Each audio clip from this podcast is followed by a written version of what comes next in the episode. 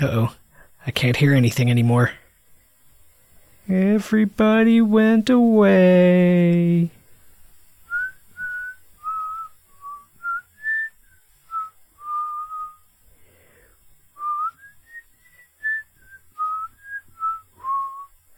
What's going on? I'm confused. I heard a thing that sounded like somebody empt- emptying a trash bin on a computer.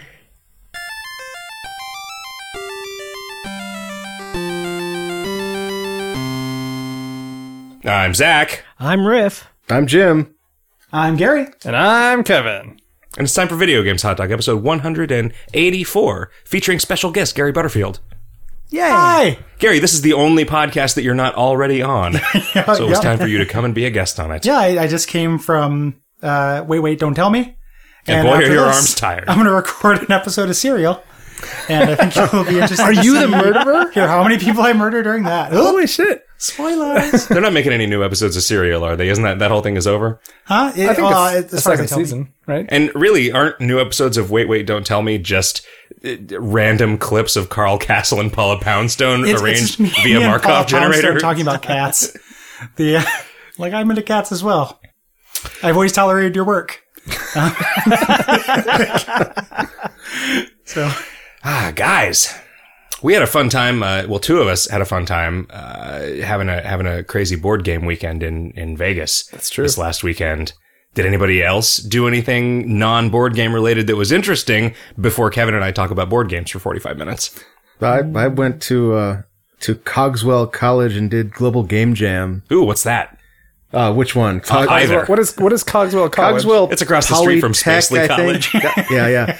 It's it's in Sunnyvale. It's uh, sort of a college for technical art. So they have like a, a programming track and a digital audio track and a digital art track, and there's all these Pixar and DreamWorks posters signed on the walls. And it's in this really depressing office park. It's just this building in an office park, but inside it's pretty cool. Um, and there are, I, w- I was one of the only people there who wasn't a student, so I felt really out of place, but I met a lot of cool, you know, student game developers and made some video games. You're a student of life. I'm a student of the human condition. Yeah. everything about that story sounds fake. Cogswell College, Sunny Vale, Yeah. Yeah. Technical College, like none of those things sound. Like Yeah, and real. it's technically a college. Yeah. well, I, I it felt pretty fake. Like I was. Have you ever been to an office park? It's it's like this is not a real place. This is I got locked out once. I was it was like eight a.m. and they they lock the doors because you know they don't want people coming into their technical college. And I was just well, I could just sit here in the parking lot until my team wakes up Do you find it weird that you drive in the office park? and park in the o- office. no, um, so they, they don't want somebody to come in while the librarian's not there and uh, pull one of the books down to reveal that it's just blank. So how what uh, what, What game, game did you make did for you the make a global game? game? jam? we made a game called Fuster Cluck, which uh, Was it about chickens? it yes it is. How'd you Okay. guess? Well, the sequel to Fuster's Quest. F- Fuster, Fuster's Quest. Fester's Quest. Um, it, it was uh, we had a, a basically a one sentence idea at the beginning, and then we implemented it in about an hour, and it was like turn based light cycles. Okay. Um, and it was pr- it was pretty fun. And then somebody came up with the Fuster Cluck pun, and we s- did, spent the rest of the weekend like making and integrating art, chicken themed art into that prototype. What's Hmm. the is the trail just poo or eggs or we, we were talking about all these. Th- it it ended up being abstract lines, um, okay? So it's just a chicken but with light More cycle. lies. but there were a lot of like chicken puns. Like there were, so we had come up with uh, four classes you could be. If I'm, I'm not going to remember them because the puns were terrible, but there was the RoboCock, and uh, there was the corporate hentai, and none of these. Were, Wait, hentai's not. The, that isn't a guy. yeah. it- so uh, all these were, were assigned special abilities, and then I was implementing the abilities, but then they got cut for time because uh, we didn't have time to actually make gameplay. So I got about four lines of code in the functioning game at the end of it. what was the what were the different class abilities? I Uh, don't believe that you don't remember the other classes. I think you're just too embarrassed to say them. What was okay? There was the RoboCock. Did I say that already? Yeah. Yeah. Well, I would. wha- How, how much Mm-hmm. Were worse can it three get of them than that? Robocock? How much worse can it get than that? Robocock 1, Really? Robocock 2, and Robocock 3. Okay. Robocock 2 is the coolest one. Maybe if I work backwards from the abilities. So there, the RoboCock's special ability was to just go through other people's lines What? once. Oh, once. Okay. yeah, once. yeah, like surprisingly, Yeah, he just always he just won. wins every time. um, Corporate hentai. no idea. I have no idea. I was so tired, Tentacles. so, so tired that weekend. Hen- hentacles? Um, it was probably something with projectiles. Oh, there was the gizzard spelled with one Z, Oh, like a wizard. like a but- Oh, wizard. Oh, yeah, okay. Gee, I actually kind of liked that one, so I'm Sure. surprised it didn't come. I, it didn't occur to me to say that instead of the other ones. Um, Come on, It's you a gotta, video you gotta game. remember the Chicken fourth one. neck. It's a- I'll- I'll- I'll just- Jim. I'll just remember. I'll just remember later in the podcast, or maybe after the podcast. And you'll just say some weird chicken thing out of context four months from now. Yeah. That will be the fourth class. Yeah, yeah. All right. Just p- put a microphone in my bedroom. I'll say it in my sleep. Mm. Did you ever get one of those phone things that records you talking in your sleep? Oh. No, that sounds really scary. My, my girlfriend has one, Oh, yeah? and there's a lot of like, no, you do not do that. No, no. like, I have no idea what she's Wow. Do talking you, do you have about. kids? Huh? Do you have kids? No. So she's So just she's talking just to you. disciplining something She's- she's imaginary. disciplining ghosts. Like it is like murderers are getting chided. Hmm. yeah, I, if I had something like that, I would be afraid of like some other voice showing up and Ah, whispering to you. Absolutely. yeah. Yeah. That's terrifying. Good. So, what are you doing this weekend, Gary? This upcoming well, uh What, th- this is the weekend. this is this is the weekend. It's Wednesday. Hey, it's the weekend for an adult student. Every day's a weekend.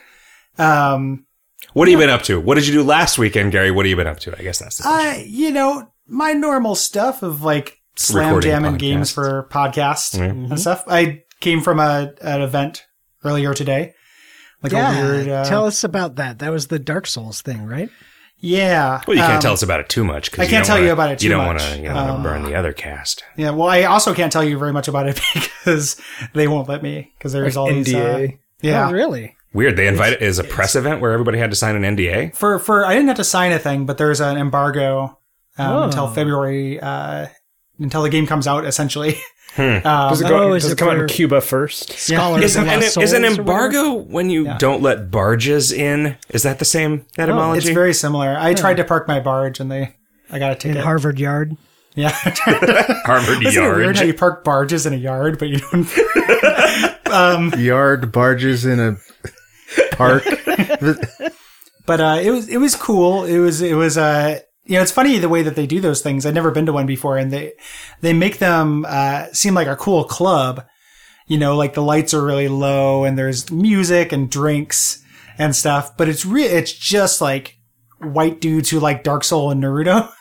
so it is it is it is uh yeah it, wa- it is not that cool like i mean it, it's fun i like it it's geeky as shit but they always tie to these trappings of a like a nightclub Well, it's like there's only one corporate event planner. Yeah. and they don't, they can't tell the difference between like a a corporate thing that appeals to dorks and a corporate thing that appeals to douchebags. so there's always an ice sculpture, Yeah. no matter what kind of thing it is. yeah Was it It's- also a nightclub during the day? It's a day club. Yeah, da- Okay. it's just an ice sculpture of a, uh, It has uh, Benadryl PlayStation instead 3 of the DVD other- ROM. the other thing. Like, could be anything. Just project your favorite game onto it. Um, but yeah, it was it was real fun. I got to got to meet some people and line up some guests for the show. play some new Dark Souls. Yeah. You guys are doing like all of the other games from from software on Bonfire Side. Eventually, we're really killing time right now. Like it is uh, every time we get between Dark Souls games, we end up uh, Hmm. kind of doing miscellaneous. So like we did a 3D dot game Heroes most recently, which is published by From and has a couple things in common, but it's a real Oh, it tenuous was only connection. published by them. I thought it was. I Yeah, thought it was made so, by them. so did we, um, but then someone corrected us. Um, but at that point, we'd already played it. Yeah, And you can then, just uh, review Deadly Towers again. Yeah, we, we should do Deadly Hmm. Towers. The uh, yeah, eventually it's just going to become the Armored Core podcast, and the numbers are just going to dwindle. so we get to like Armored Core Eight, you know, Wrath of the Mechs. or whatever 3D, it's called. 3D dot heroes seems a lot like Zelda to me. It's it's amazingly It's very excellent. Zelda, yeah. I've never played a game that crib that is a more faithful homage, but it's it's That, that interesting. because includes later games in the Zelda series. yeah. absolutely. It is it is the most Zelda one thing that I've ever played. It is more like Zelda one than any of the sequels. And I, well, it's got that giant sword. That is I've the bounced only off of it difference I three can or four think of. times just because it doesn't feel like it's bringing anything new to the table. it's real it's not kind of like it's still good if you if you want to see like an alternate world where like zelda 1 was the design philosophy they went through Right. as opposed to like you know getting kind of sublime and then eventually becoming garbage which is what those games The kind of actual did. Zelda arc. yeah like i just you know the last like five zelda like zelda is one of those things where it's like is that a good series or is it a mediocre series with three really good games in it right. you know um What What's the highlight in your mind? uh, like link to the past and then link between worlds is really good Yeah. yeah, I like that one a lot. yeah that I- game is I, great. think that Dark Souls is actually a really strong follow up to the first Legend of Zelda. yeah Sure. Yeah, like the uh, not so much in the um because I mean Z- Dark Souls is kind of like Castlevania and Zelda. Mm. You know, It's, a little like more the- linear, right? I mean, uh, Yeah. Well, it- it's it- it's the pa- the path you, you should ideally take through it is linear, but you can go anywhere. Yeah, yeah, it's similar to Zelda, and then like it has that kind of like paced methodical combat, but then uh there's secrets behind everything, like the you know the bush with the it's a secret to everybody guy. Like that's a real Dark Souls thing, Right. Like, you know, you just randomly try something you wouldn't think would work. Yeah, I yeah. guess. I feel like you know having eight times as many hit points at the end as you did at the beginning is less Dark Soulsy, but uh, so there's no- you know you never Think get about the, Castlevania. the jump boots or anything. Yeah, no, that's a good point. So Mm, good old Castlevania. Games with maps that fit together. Yeah. like Dark Souls. Is Dar- is Dark Souls 1 Actually, I guess they both probably are, right? They're they're actually fairly well realized geometries that could exist free of loading screens. My understanding is that the first Dark Souls is like that is very tightly integrated. I haven't played two, but my understanding is that's very um, it's, hubby. It's, it's, It's yeah, mu- it's spread out more, sort of in the way that if you think of like the Castlevania game Order of Ecclesia, how it was lots of individual little bits that each those one bits in weren't- itself was. Those bits weren't connected to each other though in Order of Ecclesia. No, and, and in Dark they Souls had- 2 they kind had, of like, an are, right? I mean, overlap. it's like they are, but not in the way that they are in Dark Souls One. it's like a bunch of starfish on a dowel rod. Yeah, yeah, that's that's a good way good way to put it. The, Like, Uh, Dark- the complaint that I heard was that um, Dark Souls two has a fast travel system because it needs one. I, Uh, yeah, I'm I'm real curious about what changed because it is it doesn't really fit together Mm-hmm. real well. There's a place where you literally and people on the internet complain about this a lot, where you take an elevator up and then uh, from from a valley, and when you get there, um, you're in like a valley full of lava that could not have like the lava would just come down and kill all the workers in the the valley and destroy the kingdom that were below you. Like it doesn't necessarily make sense. The thing we say on the show um, is that it's spacey wacy, which someone introduced timey wimey to us, and we didn't Okay, realize it yeah. was a Doctor, Doctor Who, Who. thing. And I felt so stupid when I found that out. I just thought it was my friend Brayton being funny. then I saw the Doctor Who episode that referenced it. I'm like, we've been making a Doctor Who reference for a year now. I feel like an idiot. Not the Doctor Who fans. There's anything wrong with that, but just like that's not what I thought I was doing. Man, I I uh, sort of binged on Comedy Bang Bang over Christmas, and then suddenly like, oh right, that's a thing that Gary says all the I- time. I don't oh wait, even- that's a thing that Gary. I hope you It's- don't think that I No, get I, don't. really it's, it's like it's just like an self-conscious about it, like- autonomous thing. No, and I- and I and I remember like hearing you recently saying like, ah, I feel like I should do less of that, but it's like no, I mean it's It's like. just I just do it reflexively. Like it's it is cra- it is crazy infectious. Like Yeah. I I start doing it in conversation, just especially just having listened to like all of the best ofs over the course of like a week. Yeah. So it's like that's just all of that. That's a good podcast. It's- if it's if a- you guys like this podcast, you should listen to Comedy Bang Bang. that's what people would do if they knew what they were doing and recorded a podcast. it, it is one of my all-time favorites, but I, I do feel like I reference it too much. And then it's funny though, because with uh, Watch Out for Fireballs, like every once in a while, Cole will say something, and it's from like Mer- it's like from Roderick on the Line or something like that. and I Yeah. don't realize it. Yep. So I think we all do that. I yeah, try not to- absolutely. yeah, try not and to it's feel too fine bad you know, about it. because not everybody knows everything. Like I always have this like one of the ways in which my insecurity manifests is that I assume that if I know everything, I'm an idiot. So Mm-hmm. if I know anything, I'm an idiot. So everybody else must know it too, right? And th- but no, you know, you Mm-hmm. Yeah. can you can say something that's completely derivative of something else, and probably some portion of your audience thinks that's original. We're really tricking them. Then we'll just attribute it to you. Yeah, like what, someday they're gonna find out what a fraud we all are. Yeah, it- it's one hundred percent true. Like we're doing a survey now to see what like kind of things people want on shirts and stuff, and then like people are voting for it. It's been a while, which is a thing I just say because of County Bing Bang, and I'm like I can't turn that into a Watch Out for Fireball shirt. First of all, it belongs to Stained, then it belongs to County Bing Bang, then it belongs to us. It's like a third hand song. I don't know. I think it belongs to the world. Once once it becomes that hilarious, Well, also Stained brought many gifts to the world. that's true. They were for a while. They were on the outside looking in. yeah, And then uh, they had Fred Durst join in to just say, harmonize by singing the exact same note slightly like off the key. same role. Ah, good old Fred Durst. There's nothing good about Fred Durst or the things that he does. Lots of things that are old though. Is he? Yeah, I was going to ask. Is he old?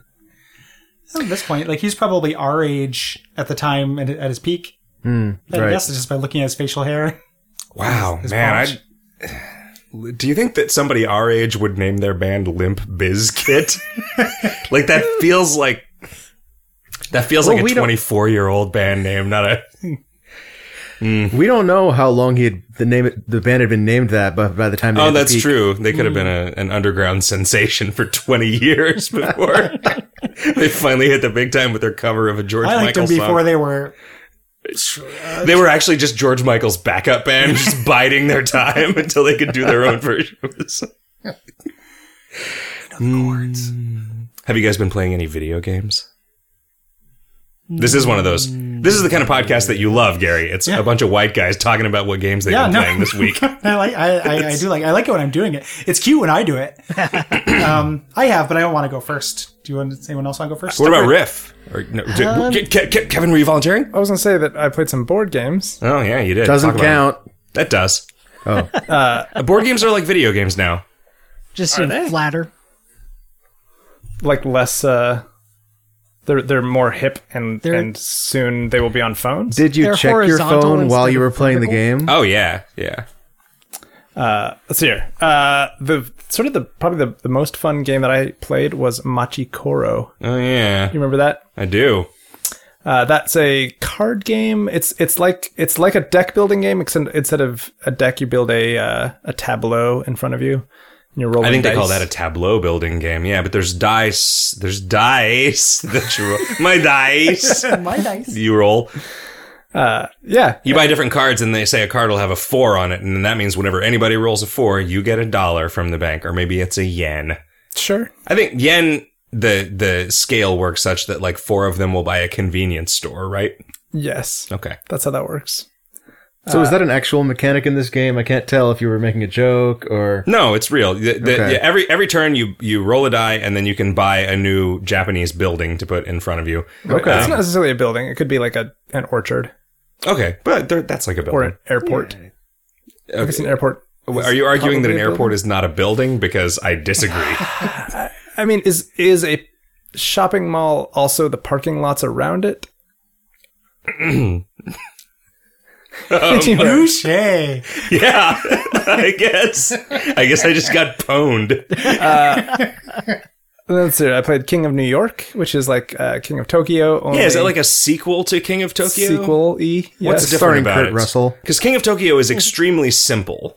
It's relatively. It's simple, like yeah. Yahtzee with some PvP elements and some Yeah. energon cubes. you're you, so in King of Tokyo, you are like y- you're a monster, and you are either in Tokyo or not in Tokyo. I guess I forget exactly. It's been Well, a no, that's long that time. you're either those are in the or two not in choices, Tokyo, right? Those are the those are the two states. Uh, and if you're in Tokyo, then like everybody is attacking you. it's like that soul coughing song. And if you're not in Tokyo, then you're attacking every, whoever's in Tokyo. I think if that's I, I forget if that's exactly how it Mm-hmm. No, worked. that is. Um, But it looked like the King of New York had a lot more spaces on the board. it's well, it it has the same basic idea. It's you know whether you're in Man, if you, so it's whoever's in Manhattan is the sort of Okay. The- but the if sort like of special Mothra is in thing. Uh, Bedford Stuyvesant, then Yes, and then there's like you know the other boroughs of New York, uh, but they've they've got like army chits, which you can you can use your attack to, or maybe it's not attack. You use one of your the on one side of the die is a little building face. camera in Park Slope.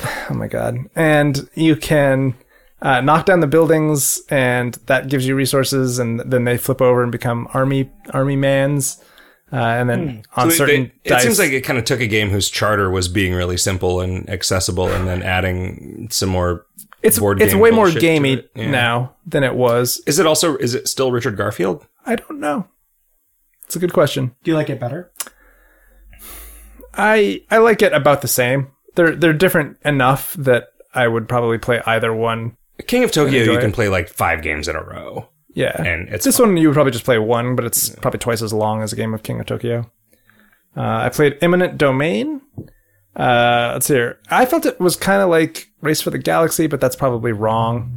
It has a lot of the same roles, right? Like because it's got the it has a lot of the same words in it as Explore Race and- for the Galaxy. yeah explore and research Card. and trade and produce and stuff. Draw. um, it just seems like it's another one of that genre that's becoming more and more common. Well, th- there's this sort of like Puerto Rico mechanic where somebody chooses a role and then everybody gets to do that role if they've set up for it, but the person who chose it gets a little bonus, right. gets a little extra, Yeah. gets their beak wet.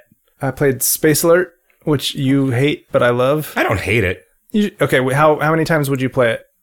If Zero more times. So Gizzard. Did I already say Gizzard was one of the Yes, classes? you did, yeah. That's- so space space alert is a game where you you spend a lot of time setting it up and you listen to a you listen to an audio track that tells you Sounds really neat. I, major it's threat in Oh, great, right. sector red and then you are sort of arguing with your teammates about robo rally queuing up your actions Yep. and then everything is terrible and then the rest of the game is just it's just more of a simulation than a game it's totally a game though. The like the first half is is like negotiating with like who's gonna do what to, to save our skins and stuff. And then uh the second portion of it is when you sort of actually play out the events. And I guess I can see how y- you would want that to just let a computer do that, but I think it is more because you fun. don't really get to make any choices during it so you're just There like are a sort of couple. it's unfolding you'll know right away if you're fucked and uh, i mean it's fun to watch shit fall apart in a way that's funny and like you're making up little stories about like oh i'm pressing this button button and nothing's happening Right. but like it was fun once we we played it and like you had put a card upside down on the very first turn. yeah which because i made one mistake four minutes ago everything is fucked and that Yeah. wasn't fun And so you at at that point I think you are allowed to say that you tripped and flip the card over and do a different thing, uh, which just pushes everything else back, which would be okay if you built in some delays into your like, right but it little- just makes everything else go out of sync and then everything fails like it's just I I also was generally packing all my stuff in real close and I did something that resulted in us getting hit once and then elevator broke and then everything just went to hell after the elevator broke. If the elevator Mm. hadn't broken, if it had, if we'd gotten hit and some other thing had been damaged, we would have been fine. But But it's like it's like if you eon fluxed Star Trek, right? Where every episode of Star Trek is just here's a bunch of shit going wrong and then they all die. And then a Euro drawing licks somebody else's eyeball. Yeah, yeah. yeah.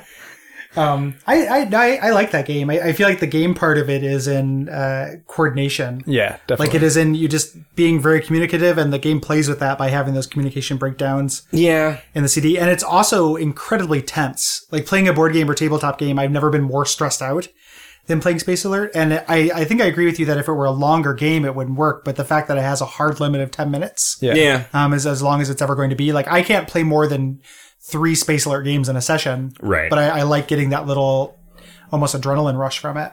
Yeah, I, I, and it's a game that I feel like I could definitely get a lot better at, and that Mm-hmm. that appeals to me a lot. Yeah. That there's a skill. There's yeah, it's definitely got. a A, huge I mean, I skill guess it's got a component. high skill ceiling, but I don't know. You know, we were playing it in a group where most people hadn't played before, and so it was like Somebody who hadn't actually even heard of how how the game works, and so he was just doing stuff kind of more or less at random. Yeah. which was kind of funny. Like he's like, "Oh, this this card has a picture of robots on it. I guess that means I get some robots, and I guess that'll be cool." One of the engineers is just drunk.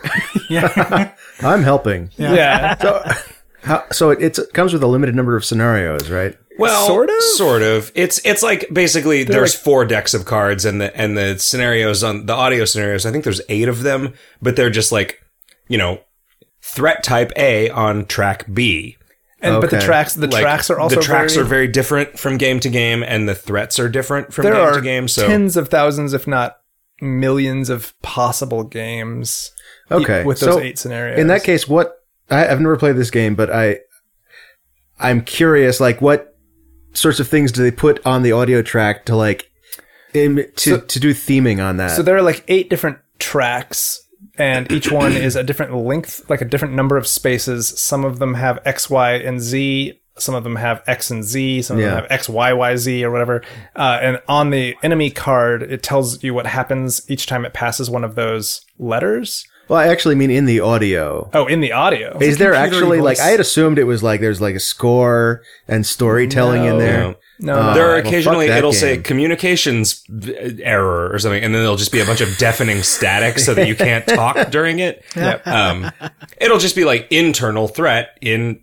Okay. Well, internal threat is all one kind yeah, of. I thing, had but, like, assumed that there was like storytelling in the audio. No. All the storytelling is on cards so that it's variable from from game to game. And that's Okay. not even storytelling. It's just like this is a Well, type of yeah, ship. Like sure. you have to make up your own storytelling. Yeah, There's yeah, nothing but- in, but you out of the do. box. it's just mechanical. yeah. Everything. In Okay. The, everything in the game is. But I mean it's well it's like storytelling in the sense of like there is a revolt among the robots on the ship, right? There's Yeah, yeah. premise telling. Like you have to you have to do the storytelling yourself, I guess. uh, and then we played a bunch of two rooms in a boom. Which Jesus, is that is super good. fun. Have you guys ever played Two Rooms in a Boom? Have I not. think you've talked about it before, but I Yeah, we had played it at XOXO. Um, It's basically a, a like a resistance or werewolf style game, sort of, where everyone is secretly issued a a card. In the in the very most basic game, there is a blue team and a red team, and let's say you've got ten people playing. Five people will be blue team, and one of the blue team people will be the president. Five people will be red team, and one of those people will be the bomber. They are all issued roles secretly. The the the identities are handed out, and then they are randomly divided into two rooms of five people. A leader for the room is randomly determined, and then you share information or don't share information with other people in the room. And there are multiple rounds at the end of which sort of hostage a negotiations hostage take place where one person gets sent over, like you send one person from each room to the other room. And you're basically like trying to get the red team is trying to get the bomber and the president in the same room at the end of the game. And then the red team wins. The blue team is trying to keep them apart at the end of the room. And there are mechanics in place to make sure the game doesn't start that way with them at Uh, the it can. No, it No. can. They can. They can start. Yeah, in the same it room. can, but you, but you don't. It- you it know, only they're not matters going to at the know. very It never triggers at the, until the end. Yeah. Okay. Yeah, they're not going to know who each other are, right? So like Gotcha. you can you can sh- you can like color share, which is just revealing with somebody what team you're both on, and then decide whether you want a full share, which is your whole role. But then they just start, you know, so it's pretty simple. But then they just start mixing it up. Like, here's a spy. You're on the red team, but your card is blue. So if you Hmm. color share with somebody, they think you're blue. But if you full share, they realize that you're actually red. Like, you know, here's the engineer and the doctor. And so if the engineer hasn't met the bomber, the bomb doesn't go off. And if the president hasn't met the doctor, the president dies anyway. So Hmm. there's just all this other stuff where you like have to things to encourage communication. There's like a guy who can't full share can only color share. There's a guy who can't color share can only full share. So That's really cool. Having those roles in there lets other people lie about being those roles, which is really where the game is. Is it? But- does, is there a minimum number of players? Like, do you want ten people, or could you play this with? They like, say six. I Uh, it would be- think, I think but it would be I don't really think it would be dissatisfying very with six. fun with six people. Ten, e- Like, even ten, was began to get to little. yeah. Okay. I think you basically need ten people, and and it's uh, It's way better with sixteen or twenty. yeah. Mo- the, when when we were introduced to this game at XOXO, there were like probably ten people on a side, and that was perfect. Um, but yeah, it's it's just one of those awesome things that you're never gonna get to do under normal I mean, circumstances. conventions are a great time to do it. That's true. It's like Werewolf is a game that you don't play a lot with a large enough group to make it really interesting, yeah. but But yeah, I think at KOLCon this year, we're going to figure out how to keep some games of two rooms and a boom going because I think that our Do we? Do you want to follow through on the idea of? making a KOL themed version of it, Oh, Yeah, maybe. I, it almost feels like black team and white team. It, it, I mean, it sort of feels like this If thing you is listen to good Fat and Boys. it's good enough on its own. Like, why do we need to like rip it off? But like, I, It would. It wouldn't be for ripping it off so much as just like making it resonate with our people more. People would dig it. Yeah, they would. And I, and I- you know, that's just because it bothers me it doesn't mean it would bother anybody else. So that's we could we could let people good know that attitude it's to based have. on this game that they should go home and buy. sure, yeah, we could require them to buy it. right. So you have to show us a retail copy of Two Rooms and a Boom, which a does not exist. Not at the moment. Uh, B, you wouldn't take with you to a thing, probably. Maybe you would. You take it to a convention. It's a lot, it involves a lot of yelling. It involves a lot of lying. You know, it's good. It's like typical family get together. What about what about you, Zach? Did you play any board games? I did. I played a bunch of board games. I finally got to play Caverna, which is the sequel to Agricola, which I would describe as being like a simpler version of Agricola, but everybody else makes fun of you when you say that because it's also it's still really complicated. It took over like a huge table. Yeah. We had to, somebody had to go to Walmart and buy like an eight foot folding table because the hotel didn't have sufficient tables. I called down, I called the concierge. Is this French guy that I know at the hotel? And, and he was like, well, we only have room service tables. And I'm like, send a bunch of those. So then I just, I, I ordered a bunch of invisible room service food, uh, so that we would have some extra tables, but they were kind of garbage. They weren't, they were weird shaped and on wheels. Hmm. Um, so that yeah, we just went to Walmart, got a big table. Caverna took up all of it. It says for your first game, don't play with more than four people or five people. Oh yeah. And we played with seven, and it was everybody's first game. We were like, "Fuck you! I'm Man. not gonna let you tell me what to do." The man, For the Louis rest of the Rosenberg. weekend. Yeah, we'll have a bad time if we want to. Yeah. um, it was there was one person for whom it was not his first game, so I was like, you know what, that counts. And he won by a lot of points, as I Yeah. recall. Well, he wins everything. Um, but yeah, it's good. It's about building a cool farm and digging out a cool cave. And you got a mine and you get some rubies and you can have a donkey in there. And there's one room that, as near as we can tell, is like a donkey dairy because Uh. it means you get food for having donkeys, but you don't have to eat the donkeys. So Uh. Could just be shaving part of the donkey off the side. Oh, gross! Like a like, hmm. a giant It was like a donkey hero hospital. Donkeys just regenerate, like Blech. Slowly. yeah. Um, but it's good. You know, you, you're some dwarfs. One of the actions you can take is wish for children, which I, I think that's just code for fucking. Um, Huh. you don't think? I forget what. Uh, I really enjoyed playing Caverna, but I feel like there was some other game that I discovered and really liked a lot that I'm not thinking of now. We played a bunch of Roll for the Galaxy, which is like a dice version of Race for the Galaxy, which is pretty entertaining. If you like Race for the Galaxy and dice, you might like it, but I don't have a lot to say about it. What about Dead of Winter? Yeah, that was this crazy co-op zombie survival game that I don't really know what to compare it to. It's kind of like Betrayal at House on the Hill in some ways, except way more mechanics heavy. Hmm. Um, and there's there wasn't a betrayer. There might have been, uh, but there wasn't. You don't ever know. Mm, you don't know right away. I think it's got it's got like a Battlestar Galactica sort of deal where you One player it might be a zombie. well, there's this stuff that you have to do every round where it's like there's a crisis, we're out of food or we're we need some gas or whatever and you put cards into that pool without revealing them, but if you put something other than gas in there, it counts as negative points, so the Sugar. betrayer can fuck everything up by like, you know, you put sugar in. Is that what you said, Riff? Yeah. That's yeah. Ah man, that's pretty good.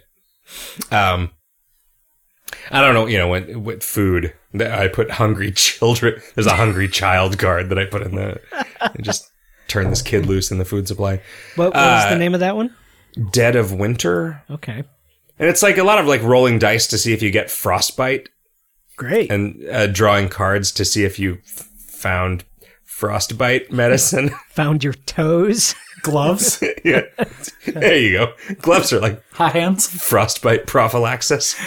Um, hand condoms. That's what gloves are called. Or mittens. Uh, Jimmy Mittens. Good old Jimmy Mittens. Yeah. he'll rub them your on. he'll rub your balls. Keep them warm. if if gloves are hand condoms, what do you call like the long term like the condom that you wear every day over and over again that's made of leather? Jim's special thing that no one else has heard about. Yeah. yeah. You wear a weird leather thing on your dick. Yeah, yeah. Is that what you Well, call it? I, I've been wondering what you, I mean. What I call this thing? A foreskin? I don't know how to tell anybody about. it. Ah, but it's like an artificial for it. Like Yeah, yeah. because Jim's circumcised, he just he has a- Uh, prosthetic foreskin. Yeah, It's Oh, nostalgic. yeah. like uh, Hmm. like what's his name had to invent so that the Nazis wouldn't cart him away.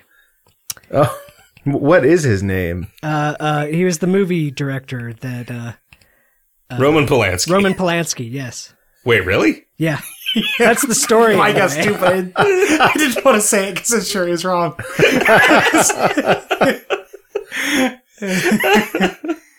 Hmm. Yeah, video games.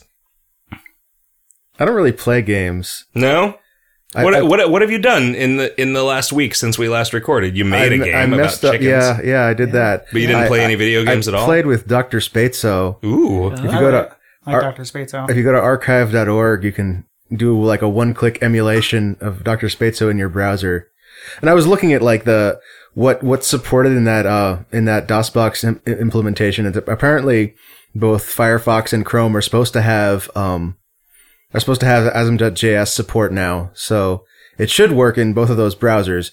But yeah, do- the Doctor Spatzo, I was surprised that this worked, but like you just click on the it's just a visual power button. You click on that, you wait a few seconds, and then the program just runs in your browser, and it sounds exactly like I remember it sounding, which is the important part.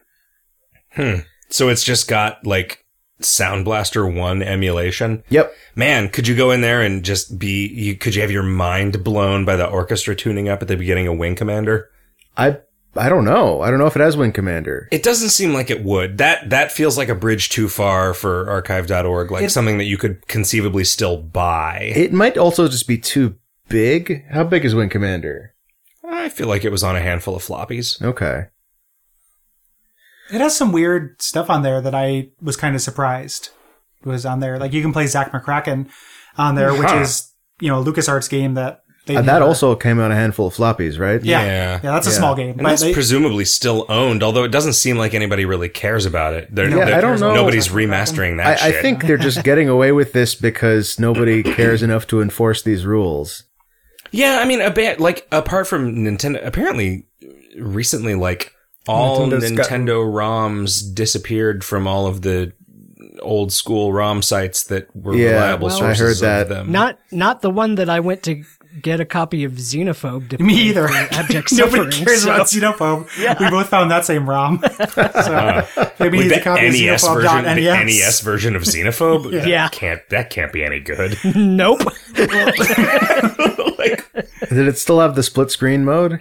Yeah. but it's enforced. If you play it one player, the bottom half of the screen just says xenophobe. no, that's how Oh. the arcade version. Yeah, was, I know, but Like, it, yeah. it doesn't need to be on a home console. Well, okay. Yeah, it's it's really it's That's, like, but like, what's that's it how gonna- big I the mean- art is, though. Yeah, it's got like they can't just like they would just stretch it out. I guess. I know we, That- we, we they- went over this. The NES doesn't have stretching yeah, hardware. listen listen to the episode of Yeah, but it's Yeah. not out yet.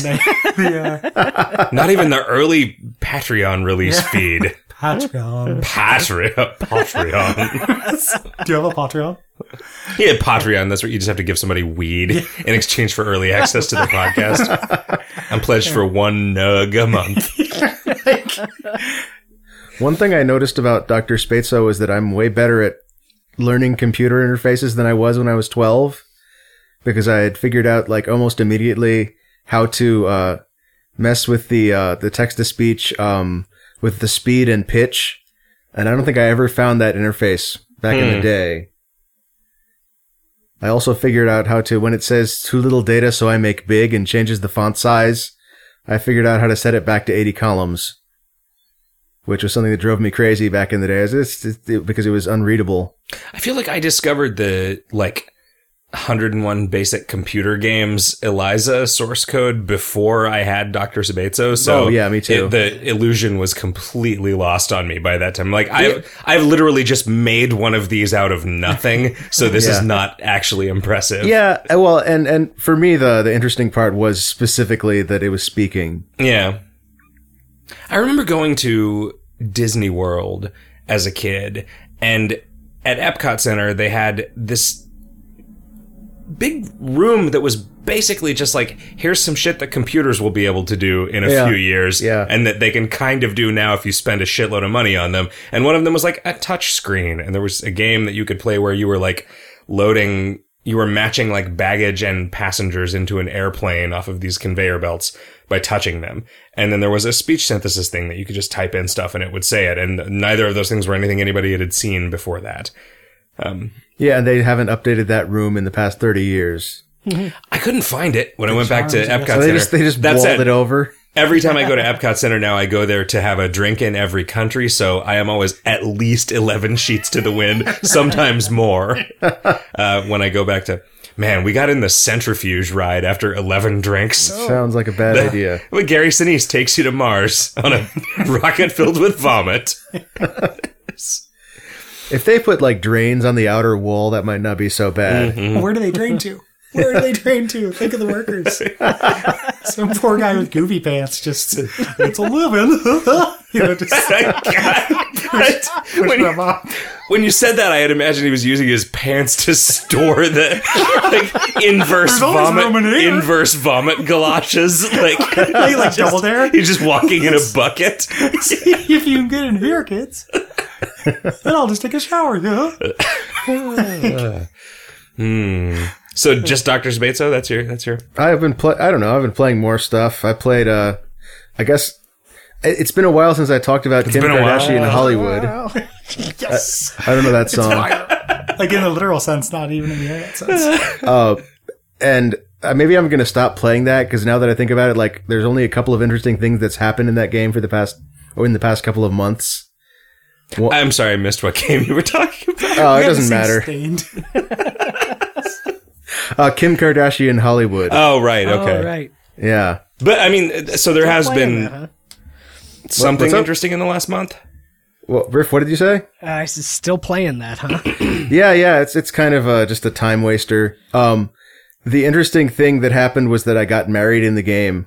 Oh, Um, Was it to like Ashton Kutcher or it was to some rando that like I I just the first person I saw on the list that I love people I could date. That's who I ended up marrying.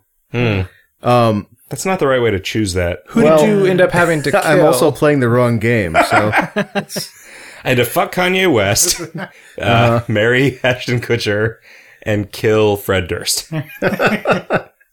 uh, they, the way they structured the wedding was kind of I don't know, it was kind of skeezy in terms of like free to play stuff. Like they had the first thing they do when you choose the uh the, the let's get married option is they have you buy this wedding dress which costs ten thousand dollars in in game currency. And um I was saving up for this. I was like, okay, I've got the ten thousand dollars. It took like a week and I bought the wedding dress. And then immediately they're like, okay, now you need to hurry up and reserve this uh, wedding location in Florence uh, for like thirteen thousand dollars in the next twenty four hours, or else you're someone el- some other like rival celebrity is going to get married at the same time in the same place, and we can't have that. Um, and I was just, well, I'm not going to buy money, so we'll see what happens if you don't do that. Nothing bad happened. It was just oh, it's just a shame that so and so is going to get married at the same time. So you just got fewer celebra points. For, I think so. Yeah, they call those fans. Oh. Um, and then there they showed me this bare brick wall, and it was like, okay, now you need to decorate your wedding venue, and everything cost you know the the, the K stars to buy. So I was like, well, I guess I'm getting married in front of a brick wall. Like evening at the improv. yeah, having an improv wedding. the comedy seller. Wow, my mind went to like firing squad. Same thing. Yeah, am I Get married on right? Valentine's Might as well be. Am I right? Valentine's Day massacre. Yeah. Um. So it really seemed like, and I was expecting like my fiance to just say fuck this and run off. And but it, and, and then immediately afterwards, you had to spend a bunch of money on the honeymoon. So I ended up like at the end of this with, with almost no money in the bank, which which is puts you in a weird state where like normally like flying across the world costs like fifteen dollars, but I couldn't even do that, so I had to like sit in Florence and like tap on a seagull every five minutes because that's how you get money. Is, is this? Are you asking us? Is this going to end with you asking us to borrow money? So Do you, do you- are you playing I'm this game? Can you assuming that send me money? I don't know. You're entertaining your fans by feeding Alka-Seltzer to seagulls. they give you ten dollars for everyone you explode. Well, the, the money comes out of the seagull. oh, okay. So somebody feeds them a quarter, and then you feed them an Alka-Seltzer. Right, And it right. pops That's how you plus get the interest. quarter out of the Okay. seagull. Yeah. Oh, there was one other interesting thing that happened, which was that they had asked me which of like three brands I want to sponsor, and I picked the motor oil bl- brand because that was hilarious. and then like immediately there was all this bad press in the game about how oh she'll just do anything for a dollar because it's apparently I'm not supposed to promote mo- motor oil. Huh. what were the other options? Oh, it was they were more, like perfume, other like more Oh, so she likes murdering whales for their ambergris. right. Do you murder whales to get that? I thought it just washed up on the shore. oh, huh. I don't know. I I thought. think pearls just I- wash up on the shore too, don't just him. Don't they? I mean, if Dishonored taught me anything, getting it's it's that getting the magical bullshit out of whales requires you to really torture them a lot. Uh, yep. Um, I'm surprised there wasn't a whale torturing minigame, and is- maybe in one of the expansions. uh, just tap a whale and it burps up a Jonas Ugh. Brothers CD. oh, this is catchy. I can probably sell this for fifteen dollars. I'm gonna get the fuck out of here. Yeah, that's me in video games. Hmm. You just been working a lot, or what? what- Well, just a lot of it is or, that- or is this that weird, like quasi doldrums that happens when no video games come out? Well, for me, it was it was mostly that my energy was almost entirely spent on Global Game Jam and then recovering from Global Game Jam, and so I didn't really have the uh, the spare like brain power to learn a new game. So I'm just playing games I've already played. So My mom sent me some beer jam. how was that? I, What? it's weird. I mean, we haven't Is eaten it any just a of jar of yeast? No, it's it's like jelly. It's like jelly that it also tastes like beer. We tried some of that IPA jam. it. Was it good? It was Wait, It was international jelly that tastes phonetic like beer? alphabet jam. it Jelly was weird. Coors. It's it smells like a like a bar Great. and yeah, like you know how like a bar has like stale beer smell sometimes. Yeah. Um, That- mm. but it's I mean it's just One of a the classic good sugary things about a bar. sort of beer flavored kind of substance. That sounds like the worst thing. So- it's so- odd. I think it might be a good cooking ingredient. Do you know how this was made? nope. What does it have the consistency of jam? It's like a thick jelly. It's like a thick, thick jelly. Like a Guinness? Like my understanding is that you make jam by boiling fruit and sugar, right? Yep. You probably boil beer and sugar. But th- that wouldn't would that get thicker like that? Would that have the yeah, it sure would. I mean, the alcohol would all evaporate, right? Yeah, and then okay, you'd just be left okay. with the beer flavor. But I don't. I mean, if you boil water, it doesn't turn into like water jelly. yeah, I think it does. Hmm. okay. Yeah, I, I had mushroom ice cream Opposite of the other ice. eh? day. Yeah. How was that? not, not mushroom sorbet? No, just a mushroom ice cream from a wacky Portland.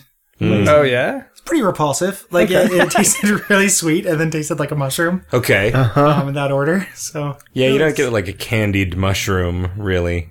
yeah, You do in fall in London. Okay. Yeah. That's that's the whole. I, that was the whole bit there. I didn't uh, Have you also been playing Fall in didn't have a London joke to still? follow that up. Oh yeah, So have a bunch of like a bunch of people in the video games hot dog forums have like gotten either back into or into Fall in London in yeah. the first That's place. that seems to be happening. it's a it's a thing that's real easy to do that instead of something you're supposed to be doing when the bookmark is right there in front of you. Yep. Uh, that's what I've learned. Reminds Yep. me of Reactor Incremental. Which yeah, is Jesus something I've been playing for Christ. The past That- two did, days. did, did you play any uh, Reactor Incremental this week? Is that is that a thing that I'm not aware Yeah, of? it's on Congregate. It's it's like a kind of a cool It it that has like all the trappings of a Is it like stupid Cookie Clicker? sort of. It's, it's way, way more interesting than that in terms of Okay. its design. Um, Yeah, you are trying to design a reactor that does not immediately just melt down. You like produce power and you sell the power for cash. you're producing power and managing heat. Yeah, the heat and the And- byproduct is like the main problem. It's like a big grid that you can place things on, and they cost a certain amount, and then they do a certain amount of stuff for each tick. But then there's like vents that you know reduce heat that destroy heat that is placed in them, and then there you know the the the power cells that create the things that you sell for money also produce heat, and then there's like conduits that move the heat from one place to another and coolant tanks that will store a bunch of heat for a while and like it's actually kind of an interesting optimization problem with some you know a little bit of like risk reward stuff built into it and it's it's just compelling enough to keep playing although With energy jelly at the end. you do you get you get you, you create enough heat and you get uh you get plutonium jelly That sounds dirty.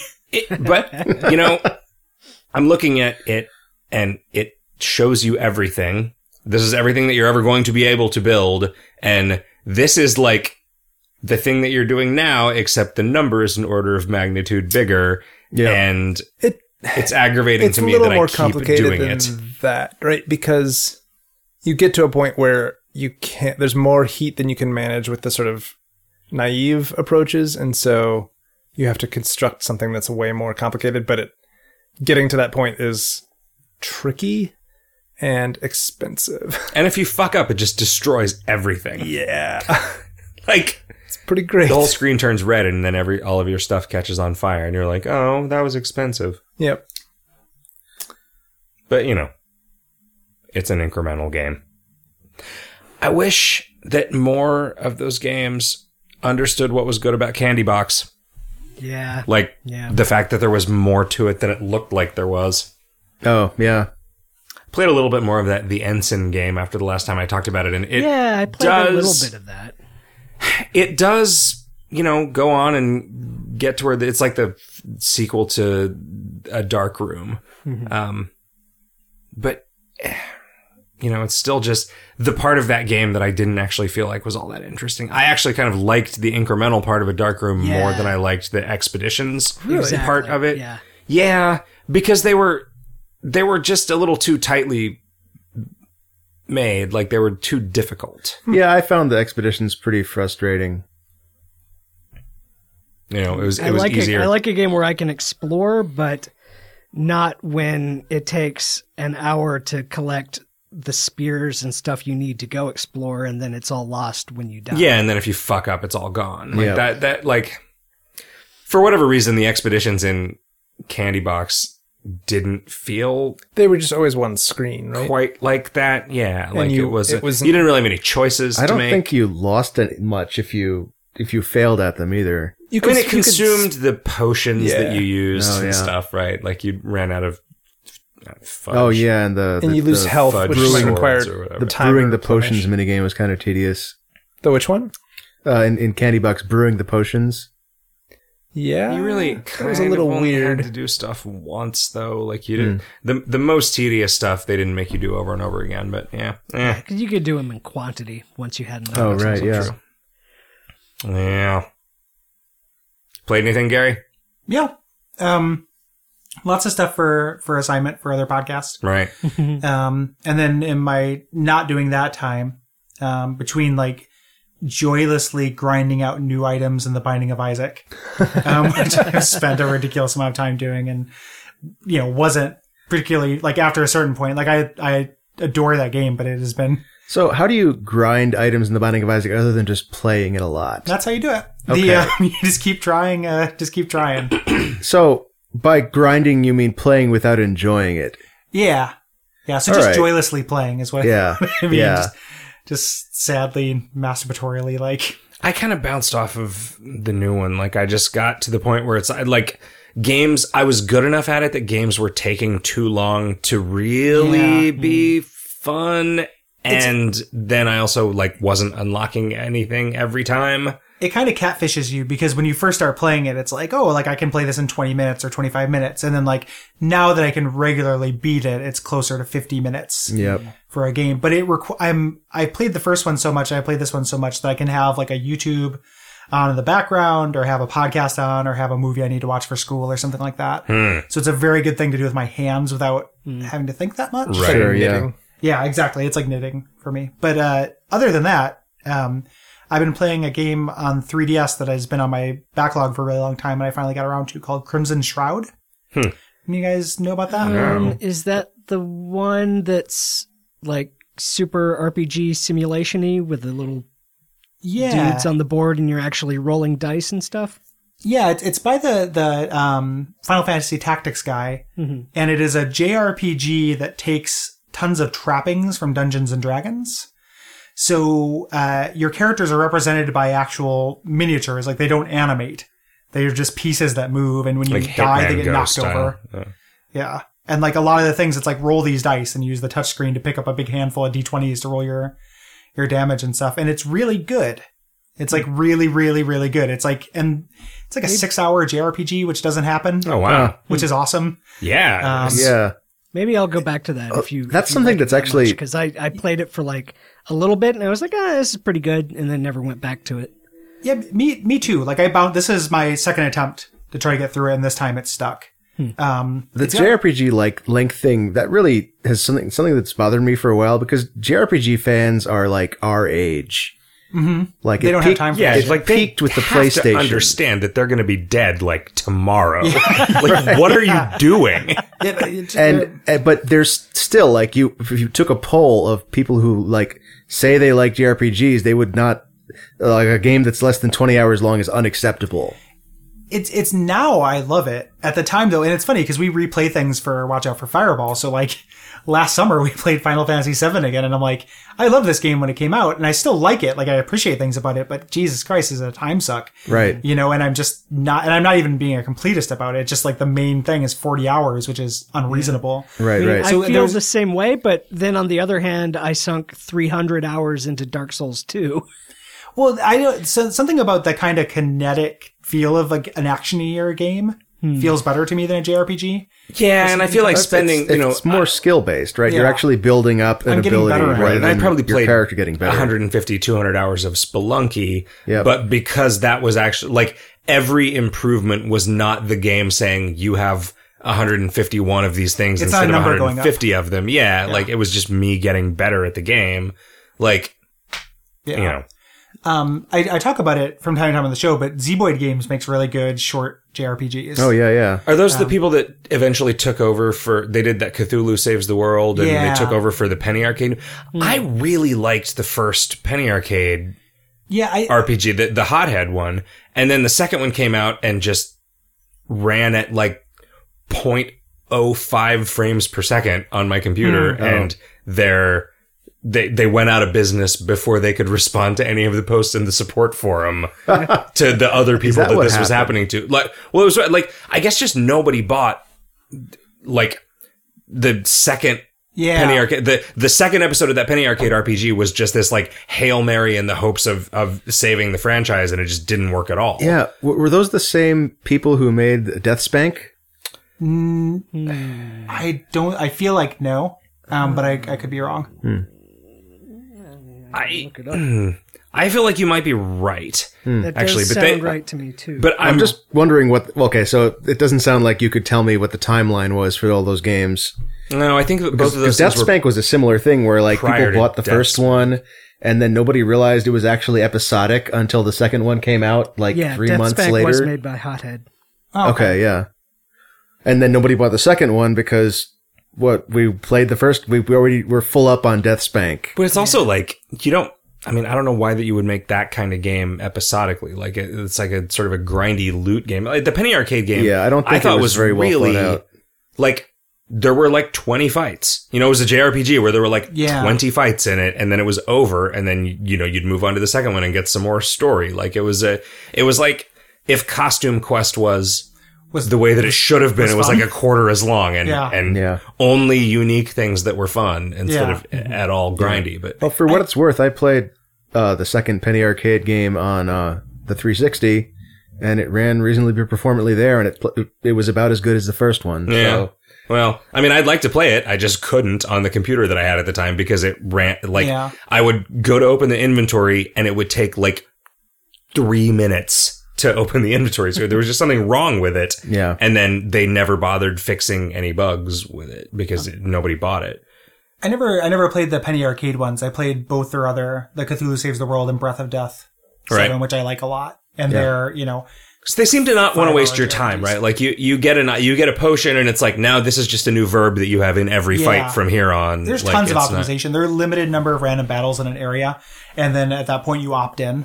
So it's you just have an option on Oh, the menu nice. to do a random battle. That's cool. um, which was really cool. Uh, Crimson Shroud doesn't quite do that um, because you do have some fights where you have to kind of repeat in the same area, but they do a good job of adding story stuff. There's kind of a narration that feels dungeon mastery that's going on. So in between, you know, I had to fight a find a skeleton mage to get through this door, and uh, in between fights, I was getting a little bit of like story stuff, and they they're revealing the backstory through like flashbacks and stuff. It's really neat.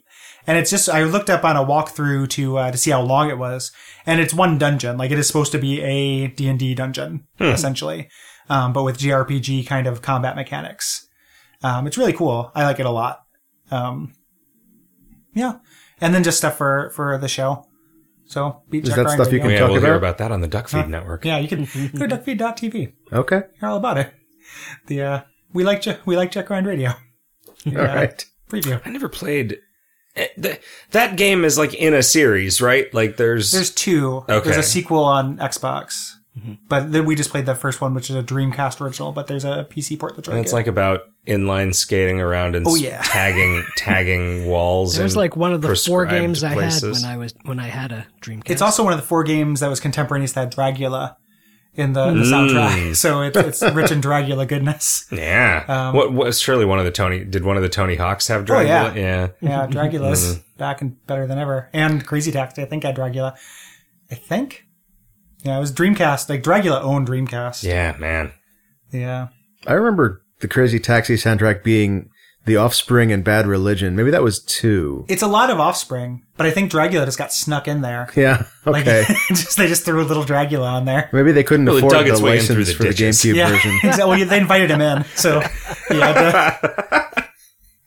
the- um, but yeah, so just mostly playing things on assignment, and then D- is that a lot of your uh, a lot of your game playing for Most- the last four or five years? it's it's most of it. Like I feel guilt free, like when I get stuff done, and then I start something different. So I played like uh like an hour or two of The Witcher Two.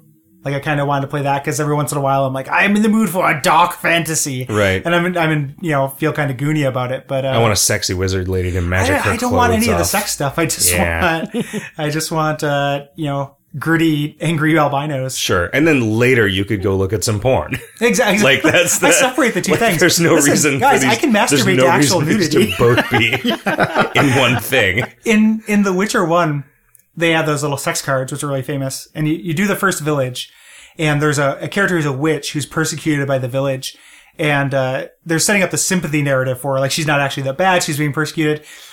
You're doing your last stand, and she's like, you know, do you want to go lay down? You know, and she's kind of seducing you, and they're like, sure. And then when it shows the sex card. It's her naked, covered in skulls and blood, and she's just wearing, wearing an ankle-length gown the entire game. Um, and it's like this, the sexy witch version has just been like rolled around in an abattoir before Whoa. getting it on with you. It's real weird. So my understanding is that those cards, like, I thought you were collecting them. But is it the case that they just show you the card once and then you can't review them? Like, you don't have a, a book of them later? I, I never tried. Okay. Like I well, didn't. uh, the, the well, first okay. witch, Let's talk to somebody who's willing to admit.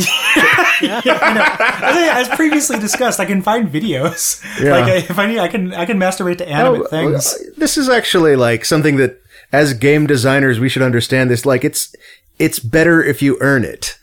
Yeah. Well, the, the I, I don't know. Is that a is that a opinion that you guys share? Like I don't think that you should get boners from video games. Just as a matter of ethics. Yeah, not in ethics. I just I just don't.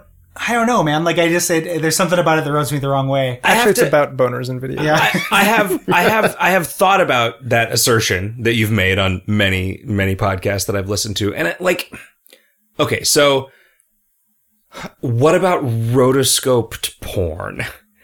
It like so if you were jerking off to rotoscoped Oh, wait, so porn, are we talking Are you about, jerking like- off to a cartoon and it's not okay to jerk off to cartoons? Like Why would It- it, not be okay to jerk off to cartoons? well, I think Gary's assertion is that it's probably not okay to jer- like the same reason that it's not okay to get a boner playing a video game. In your mind, it's probably not okay to get a boner from like a hentai. It rubs me the wrong way.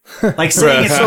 not. I don't want. Well. I don't want. It doesn't rub me the right way. I don't want to take it away from anyone. I guess. Right. Okay, I- okay. I- so but I this just- isn't like an but I- ethical statement. It's more like not what you're into. I think, I, but I think I agree with you on some level that like it. it so, for instance, I, like I think that the romance stuff in Mass Effect games is absurd, and and I feel like even the worst movie in the world is somehow more valid than that yeah. but but I can't exactly articulate why. I mean, it almost feels like a just like clumsiness of the medium. Well, I think it's it's Kind of trying to thing. systematize romance. Kind of does the whole idea of romance a disservice. Well, sure. Like if you give them enough gifts, then they will make out with you with your helmet still on. Yeah. like it, it's it's just it's actually the it is the payoff that bothers me. It's not it is not the means by which you a- You hate achieve endings of all kinds. the, so- the payoff or even happy ones. I hate the happy ones in it. Um, For a happy beginning. But no, I mean, it's just, it's, it's, I, I really have spent a bunch of time thinking about you saying, y- y- like, your assertion that it's not okay to get a boner playing a video game because, like, is it okay to get a boner looking at a picture, like Yeah, looking at I- a drawing? And it's like, well, in a way, like, probably yes, because it's triggering the same biology. So- but Is it okay just- to get a boner due to electrical impulses impulses in your brain? yeah, yeah, no, I mean, so, so to like, just, you know, disclaim, like, one thing is that, like, this is probably the first time I've been challenged on this, so I'm thinking about it. Like, and I'm not even trying to challenge No, you. and I'm you- just like, and you- I, like, I welcome you to, like, I'm just thinking about it. And then two, I'll admit that I'm working out a lot on gut instinct with this stuff, so I haven't sure. thought about it a lot.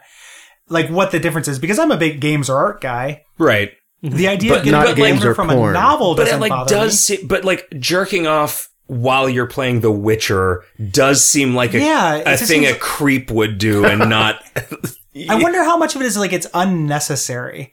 Like it, it's it's is is there something that is making you get a stronger boner because you are earning that sex card versus just googling the Witcher sex card? so I think it's certainly more titillating. It feels you more. think like you think When I- there's an interaction between the eroticism and the like player reward center yeah, I think so. kind of thing? I mean I think what, you probably can't help it right like you, you like a Skinner you box shouldn't a want Skinner to. I box that mean- occasionally delivers porn is probably p- pretty Yeah. awesome as far as your stupid lizard brain knows right like but I mean I'm trying to like I remember like being really excited at the idea of this like strip poker program that my friends passed around when I was like 13 and thinking like why why wouldn't I just go look at the other pictures of naked women that I have instead of like waiting to jerk off until I win a bunch of hands of poker Yeah. but like there was something compelling about it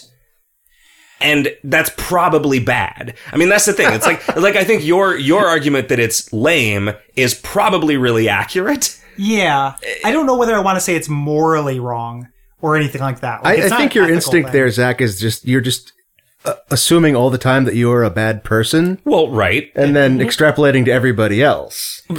maybe that's true but it does it does seem like you said weird weird and unnecessary but i feel but the thing is i feel the exact same way about the romance options in mass effect and it is not because of the ways in which those are like demonstrably crass and reductive of Yeah, like I mean, you know super clumsy. resource Yeah. acquisition equals a girl likes you which i feel like is y- you I, that, know that's part of i think that might be part of what i'm reacting to as well is that like it does feel even if you take the romance aspect out of it and reduce it entirely to sex it does feel reductive in a way that is kind of gross like gamifying something that I- i feel like is inherently about the relationship between people and and is kind of pure in that respect Okay. kind of grosses me out a little bit So it's so it's more the the game mechanicalness of it than say jerking off. Well, to and also the hentai. uncanny valleyness of it is weird to me too. Okay. Oh yeah. Like, and then hentai, like, there's lots of things with hentai. Like, there's a lot of that that's really underagey and gross. Like, not all of it. I understand that, but like, Right. there's a lot of that that just kind of guilt by association. You know, like Mm-hmm. if you're looking at, you know. 18 plus hentai, they don't necessarily have a problem with that, you know, like strictly legal. Can you think of can you think of an actual like romantic subplot in a video game that landed? Gone home. Ah, but you don't see you don't see it. you was don't something see that it and you happened- and I think very explicitly you don't participate in it. No, you Yeah. Mm-hmm. don't participate. That was the only game that reminded me of what actual. and in fact, like they they work to not make it titillating. Yeah, it's not titillating, but it like tugged my heartstrings in a way Sure, that like sure, being yeah. a 15 year old with a crush did. Um, that's the only thing I can think of that has reproached. Yeah, I think it's very significant there that the protagonist is not part of that Yeah. romance. Yeah. I would feel I would feel way different otherwise. I think I haven't played The Witcher, but like I remember reading about oh you there is this there's a protagonist who like you you you deliver spell books to and after 5 of them you have sex. And you can read this as like oh it's a sex for spell books exchange which whatever do do what you li- how live how you want to live your life but um I was thinking about this in terms of like okay how could they turn that into something that is like something approaching how real people have real relationships and the way you would do that is like you don't just hand off the spell books. Like you give her a spell book and then you have a conversation. And that conversation happens in a cutscene. And you see the relationship build over those five cutscenes. Then at the end, there's a sex scene. And at that point, it's basically a movie that is telling the story of these two people doled out, uh, paced out by this game element, which I think could be done tastefully. Mm. the part of the problem with The Witcher is definitely that the female characters are really terribly written are just throwing themselves at this like Okay. mutated jerk during the Yeah, entire isn't thing. there like, like- a plot reason for that too? Like he's the only guy in the world that can have children or something. he he can't have children. He has three dicks. oh, okay. Yeah. The only guy in the world Yeah. who can't have children. Yeah, they call me hands the on Hydra. He's the he's the only guy who can't. Like he's his mutativeness makes him not be able to get girls pregnant. I'm pretty sure. What, and like pregnancy is results in death. I mean, it's like a, There's there's no in. It's just What? for titillation, which is also part of what I think I'm like against. Even like in a movie, like in a movie where I watch like this courtship, and this is gonna make me sound like a real prude. Um, if it's important that two characters have sex, I don't necessarily want to spend a lot of time on it. Like it feels like it's it's not a good use of time. oh yeah, in storytelling. I've, I've had that conversation uh, before. Well, there's a as well. full- I feel the same way. That's a just- lot of movies a are lot of movies just throw. well, in a lot that of movies are sex just scene not about to have a storytelling at sex all. A scene. lot of movies are about like here's a bunch of cool shit that you like seeing. Yeah. Um, Mm-hmm. so like a purely in fact, I would I would say probably most movies are that more than they are about stories. But I mean, I think that like the things that I end up liking about the movies is if they are, you know, like I, I tend to gravitate towards the the stronger narratives. Sure. Like, this makes me sound like an asshole. Like I'm not trying to say like, well, actually, in the you know, Well, the, the, it doesn't become asshole until you start like telling other people what to do, right? yeah. I, and I I don't I you know I guess I don't I don't mean to do that. Like like an example I I think of. So I mean, there are like movies though where like a, a a sex scene, like it is a movie that is has a is intricately plotted. So like it's not a deep story, but it is a complicated plot. And then by volume, if you spend three or four minutes on a sex scene, like yes, you're going to be seeing like explosions and stuff, but it's this, I, you know, sometimes more time than you're spent doing these So- other kind of like, So what if like the ver- very particulars of the sex are actually really important to the plot? though that, can- that can happen. So like the thing I was going to think of or, or a character, like, um, one of my favorite sex scenes in a movie is from, um, the Darjeeling Limited where like, um, Jason Schwartzman has sex with the lady who's in the train, train car.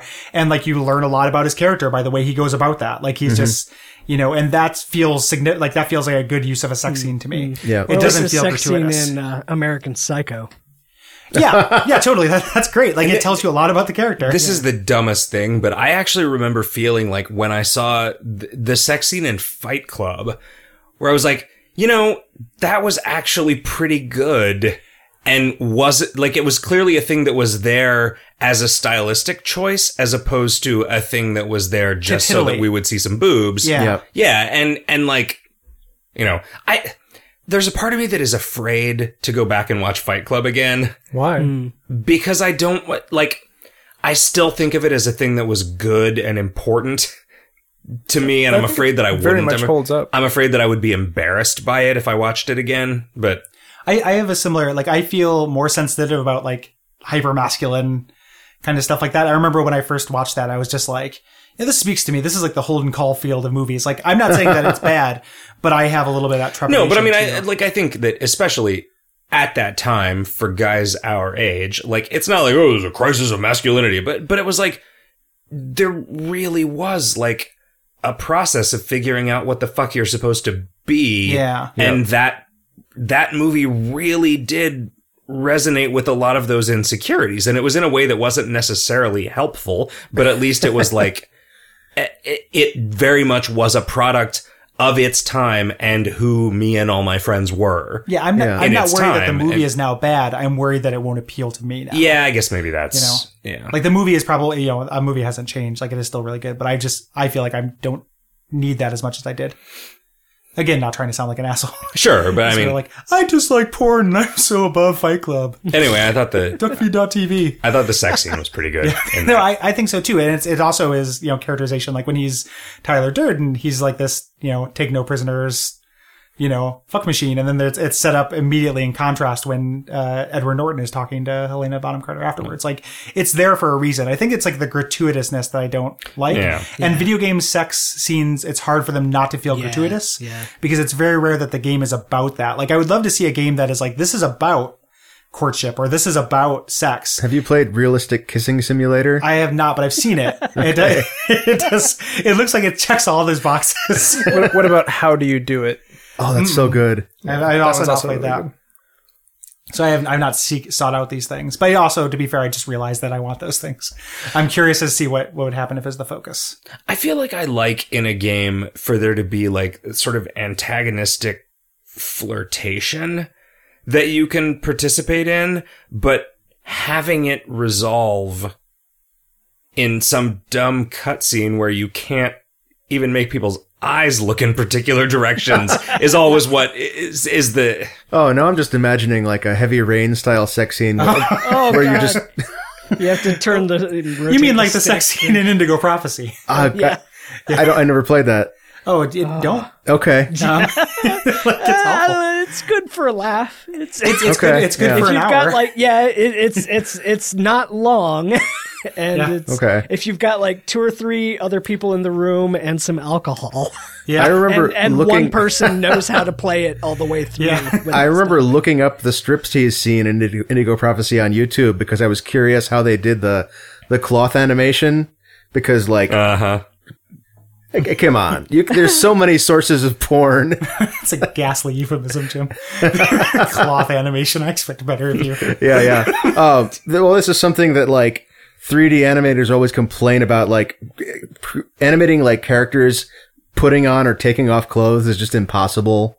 So I was wondering how they did it. It was just a cut, and that's Oh, why you yeah. wizard you wizard them off right? You gizzard them off. Yep. you expose your robocock Yeah.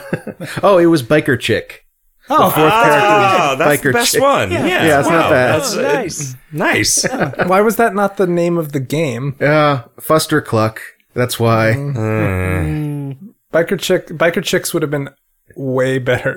Yeah, Because That's a good Could point. have been just the cute ones, and they're on, the, you know, they're on the. But, mm. yeah, yeah, Is it possible to play this game, Jim? yeah. You can go to the Global Game Jam website, um, and search for Fuster Cluck. Presumably, you can download it and play it. It's a PC executable. We uh, over the course of this weekend, we proposed a restaurant, an Adams Family themed restaurant called Uncle Festerant. Uh, but then it was like Uncle Fester and then Aunt, and then we started talking about that and how that's weird. how the last part of restaurant is the word aunt, which is how some people say aunt. Oh yeah. It's like your one of your female relatives. Like Uncle Fester is your uncle. See, Fester, Fester aunt, Yo, yeah, I, I like yeah. uncle. Uh, mm, it's like slash dot dot org. mm, hmm Yeah.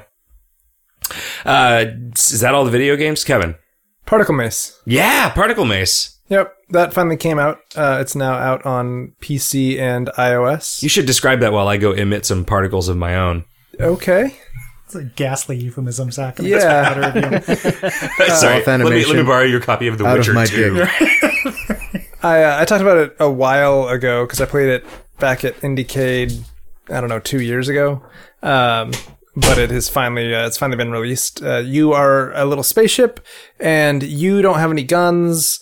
Um, and if you hit anything else, you die basically. But uh, trailing behind your ship are these cables with these big sort of masses on them, and you can zip around and swing them around like a mace. Hence the particle mace. Can you be hit by the masses? No, you're Okay. you you do not hurt yourself. Um, And so there's like a single player sort of campaign with a bunch of like mission type things, and then there are like an arcade style with easy, medium, and like a a weird sort of or an easy level, a hard level, and then like a just just you versus asteroids level. Um, but then there's a bunch of co-op levels that you can uh, sort of try to to play through with another player, which is really cool. And then there's the deathmatch version of it where you're just competing with uh, up to three other people, uh, and it's really fun. What did you play it on? Uh, I have played it on iOS and on uh, Mac. And it plays okay on, on iOS, like it works with the touchscreen. Yeah, it's a it like it uses a virtual D-pad style control, which I'm never really excited about. Um, and it it works okay. Like occasionally your finger will slip off of it and you won't notice and you'll die because of that kind of thing. Um, it definitely is not as good as uh, you know a tangible control would be. Um, but he, apparently he tried a bunch of different control schemes, and that one was the one that sort of Apple Felt the recently best. patented a uh, a controller that you can snap your phone into. But those have existed for a while. I don't understand why. Yeah, I don't know. Maybe just Apple Apple held back an API or something. Maybe that it's got makes a it rounded better. rectangle on it. Yeah. yeah, this one is beveled and more expensive. The- yeah. Huh, like uh, that sounds interesting and because it is on iOS I'm more likely to play it even if it's a worse version. Sure. I can play it on the bus. There's no multiplayer on the iOS version, yeah. so it's uh, which is I guess not surprising, but um, yeah, that's that's about it. Got a lot of typos in it. It- Well, yeah, those will hopefully be resolved soon. So Mm. So I, I made a game um, for the last zero hour jam called Rubbery Racers, which was basically the same thing as Particle Mace, except you're on a racetrack and opposing racers spawn around you, attached to you with a rubber band. And there's no actual game there because I made the game thing in zero hours. But, um, Wait, are you sure this wasn't the previous one? Or d- is there are there two of those a year? oh no, I'm sorry, you're right. It was, it was over a Because the year last one ago. you did Madden, It was right, Madden Crusader. Madden Crusader. Yeah, uh, still, the best. the title is still the best part of that game. I thought the game was pretty fun. No, it, it was okay, It was not as good as the title. Um, and that was one of those things where, like, yeah, this is really like you can make your own game where, like, you can try to make the enemy or the the racers you're dragging around not hit the walls, or you can just try to like because it was based on the Mario Kart art. You could just pick like, oh, I want to save just the Princess Peaches, and and Princesses make everybody Peach, else Princess please. Pete. You're right. I'm sorry, Whoppers Junior. Um, and uh, it was one of those things where like, yeah, I'm not really sure where to go with this game idea. It's kind of fun. And then of course these guys come along and like, obviously this is where you could go with this. You make asteroids out of it as opposed to like trying It's to been make a working on racing this game. for a while. We saw it. At, we saw it at Indiecade like two years ago. oh shit. Okay. So was I first. apparently, apparently they've had that, they had that idea long before I did. It was interesting. that Maya described it as a game with zero art assets, because everything is which just pro- yeah, because everything programmatically is generated. vector, but that's not re- like well, there are no there are no concrete assets that it like loads as PNGs or whatever. It's just everything is generated. sure. But no bitmaps is not the same as no art. uh, but she doesn't say no art. She says no art assets. Okay. Does she not consider a sequence of vector? Uh, No, I don't think descriptors anybody does. art ass- I, I oh, bet. oh, really? So you're saying that nothing in uh, a, a Flash has ever been art? No, Mm-hmm. n- no, yeah, no, no. art has ever been I'm made in uncomfortable Adobe saying Illustrator. Nothing drawn out of lines has ever been art. Yeah, there you go. Yeah, it's it has legit. to be a loving expression of sex between two willing partners. Okay, okay. That's- That's, the only thing that's That art. becomes Yeah, well, this is it- it's an example of a. I, I think that and like Geometry Wars, for example, are good examples of like here is how you can make programmer art look reasonable. Mhm. I think Geometry Wars Two is a really good looking game, and that was just uh, basically geometric shapes. right. Uh, very very simple, and But a lot of I bet there wasn't Lighting decisions effects. made about the shaders and, Yeah. and Yes, the yes. ways in which they're presented, right? I mean, exactly. yeah. so So it's you could, but I bet there wasn't a uh, a dedicated artist on um on Particle Mace. Well, sure. I think it was just made by one guy. Yeah. I bet you're right. Yeah. There was there was somebody who did some music, but it was all just Andy Wallace. Is there a news section this year? Uh, I have game. Do you have game news? No, Riff has a game that he has played. Riff had played. Oh, played- I'm sorry. I thought. Mm, mm. Y'all forgot about Riff. uh, I played a You little should have bit a of. checklist. I played a little bit of an Infinifactory. Good. What'd you think? It's it's real good. Uh, I'm probably gonna have to wait for the Mac version to play any more of it though, because I discovered it's the sort of game where I can't sit down and play it in a real long session because my brain gets too tired. I Right. want to just play like two levels and then come back to it later. And if I have to reboot my computer into into Windows boot mode every time, that's a real pain in the ass. Just get a real computer. and put it on computer. Put it on a different table, But uh, and then Um, you can go over to it and play a video game whenever you want. but it's it's really fun. I I I need I need more people on my Steam list playing it because I only had Zach's scores to compare myself to. Oh yeah. I'm wondering how you solved the the last the one where you have to build that missile because I feel like my because you you your solution was I forget if it was faster or smaller or both, but I I feel like my solution to that puzzle was was real weird. so Right. That was the one where you have the you have the thing shitting out rockets and the thing shitting out nose cones and then a thing shitting out centerpieces three times Yeah. as fast. yeah. Yeah. It was it was uh, it was interesting. I I had to I no I cobbled together this weird four input and gate to move all the stuff around. But yeah, it was no, Can't that's you- a good game. I guess you cannot yet like I think eventually you will be able to just then click on my name on that and see my Oh, really? version of the solution. I think it's what they were saying that that was like save your Oh, it's solution is like planned, but a not forthcoming yet. Yeah. feature. Yeah. I you know, I hit a wall in it and I like got to a thing where it's like I don't think I'm ever going to be able to solve this puzzle. And as it stands now, I can't look at anyone else's solution to see even like the basics of whatever it is I'm not thinking of here. And so I was sort of just waiting for Kevin to play it. I and feel like that's how that's how all those well, I mean, at least once you're out of the tutorial levels, that's how a lot of those puzzles start though cuz like looking at that missile one, I was like how the hell is this possible? But I mean, you just start you start putting some blocks down and you move them around and eventually something clicks. yeah, once you get the ro- the things that rotate Hmm. pieces, that's where I just hit a wall where I was like, ah, man, I don't like. I wish there had been some easier puzzles to ease me into. Th- like, there's a thing where you have to sort of like you have a thing that is emitting one piece at a time, and you have to arrange them into a plus shape. Like you have to put five of them into a cross, and I have no fucking idea. Like I just messed with it and messed with it and messed with it and never even got close. And I just I like I don't there's gotta just be some trick. But whatever it is, eluded me.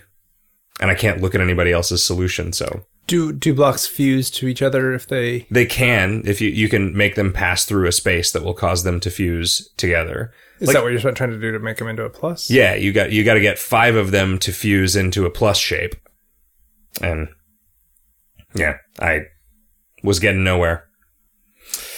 I want you to play it, Kevin, so that Okay. I can see how somebody with actual spatial skills builds Yeah, machines. so we can all so we can all see Kevin's high scores when we finish the level. Yeah, exactly, And exactly. be dismayed. I never got far enough into space chem to the point where it was variable enough that Ah, so the good. leaderboards mattered. But you guys, you played all the way through it, didn't you, Kevin? I did, yeah. Did you finish it, Riff? Uh, I don't think I ever finished it. The final I boss got battle pretty is far. fucking brutal. It's weird that there's a boss. Yep. There, well, there's a, Yeah. there's several boss There were battles. little In it. bosses, yeah. It's weird. Very strange. I had looked. I had looked at Space Cam, and I was thinking, like, if I hadn't already done all my programming and assembly language for this life. I'd be really into this game.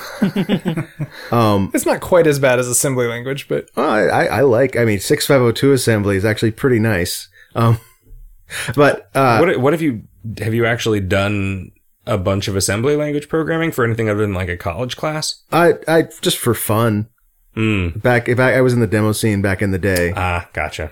Um, You should talk to Paolo, the the shader programmer here. I, I I should is is he uh, usually here? Yeah, I, I'll I don't He's the know. I'll guy say from hi at MS. some point. he's the Italian one. Okay. he's, he's he he he uh, I think I heard an Italian accent earlier today. he does a lot of you know a, a lot of bit math, Uh-huh. a lot of uh, a lot of reverse engineering. I didn't realize this. A lot of shader work in modern AAA game development just happens via like basically hooking up a packet sniffer to the GPU and playing somebody else's game and seeing what they're doing. Yeah, that makes sense. That's weird. like Yeah, th- well, that's that's actually su- actually no, that's surprising to me because shaders like they're distributed in source form and they're compiled on um on the computer you run them on. So I don't know why you wouldn't just look up look at the uh, shader source code. Can you always get that out of like a Bioshock Infinite? Maybe or that's whatever? actually what they're sniffing is that it's you know, they're, it's hooked, hooked- Yeah. it's hooked up to the compiler. right That make that would make sense. Oh, because I don't think that like those people are like, hey, here's the open source code for our shaders that make this right, right, whatever the fuck happened in Bioshock Infinite. right. So put a bird on everything. Uh, but uh, about Space Cam, I was, I don't know. I, I when I look at that, I, I look at that abstractly and hope that like, okay, they're building up to something. Like you're actually all these levels are like you designing an integrated circuit, and then like you're gonna build a machine that plays Tetris by the end of it or something like that. I mean, it's close. Is it?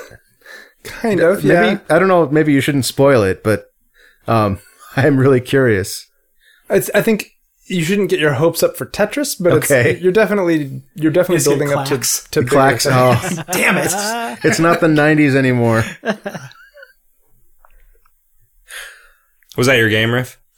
Um, Or do you have two Base- games? I I kind of have a second game. I've just started. It's called Middens. I've only just started playing it, so I I don't have a lot to say about it yet. It's an RPG Maker game somebody made. It's very s- surreal and weird. It reminds me a lot of Space Funeral, but with much nicer art. Middens, like like bur- the burrows of rats. Yes, Okay, and uh, it the the story starts with your character who is some kind of knight, maybe, or at least a guy in a red robe with a face concealing helmet, uh, discovering a sentient revolver on the ground. And, and this gun, which has an eyeball on it and lips in front of the trigger guard, and mentions to you that when you're carrying, if, if you pull the trigger, your finger will be close enough to its mouth that it can lick your hand and and it it takes you on this very strange journey through a strange place. But like I said, I haven't I haven't played enough of it to really get deep into it. I I I started a fight with a with a monster I found that turned out to be way too difficult for me. It seems like most of the it it's the the combat is JRPG style, just you know your standard menu combat, but there don't seem to be random fights. There's the the characters are just moving around on the screen as you're walking around, and you can initiate a fight by shooting somebody with this revolver. It- I'm not. I don't yet know how many of these fights are actually optional. Like if I tried to go through the game without starting any fights, what would happen? do you get like upgraded lipstick for the gun? I haven't yet, but it's still early days. Gold gold fronts, like an intimidating toothpick, or like a you can have it chew on a match, like from that Sylvester Stallone movie Cobra. That'd be pretty good. And then in the last scene, you, he lights the match and sets the bad guy on fire. Spo- spoilers. I'm sorry. Oh, oh no. What else could he put in a mouth? Uh, Teeth. Your finger. yeah. You think it already has teeth? And mm, guys, come on. Straw. I'm trying to come up with an RPG upgrade system here. Y- okay, can you feed this? Fillings. Yeah, like mouth guard. Yeah. Oh, It's yeah. armor. Yeah, there you retainer? go. Yeah, yeah, Sure. yeah. Then Braces. you can pistol whip people without breaking your gun's teeth. Tongue ring, Mm. a lip ring, that'd be armor or a weapon rather. X-ray plates. When I got a crown, I was Okay. I, I was asking the dentist if I could get it made out of like carbon fiber, but he wouldn't go for it. Mm. So Did you ask if you could get one just for the outside of your head instead of for your tooth? oh, that's a good idea. That's And Shadowrun. a, a helmet. I'd sort of like a, a crown that just looks like a little king's crown inside your mouth. Yeah, yeah. Oh yeah, Little It- jewels on it. Yeah. etched with yeah, that would be nice.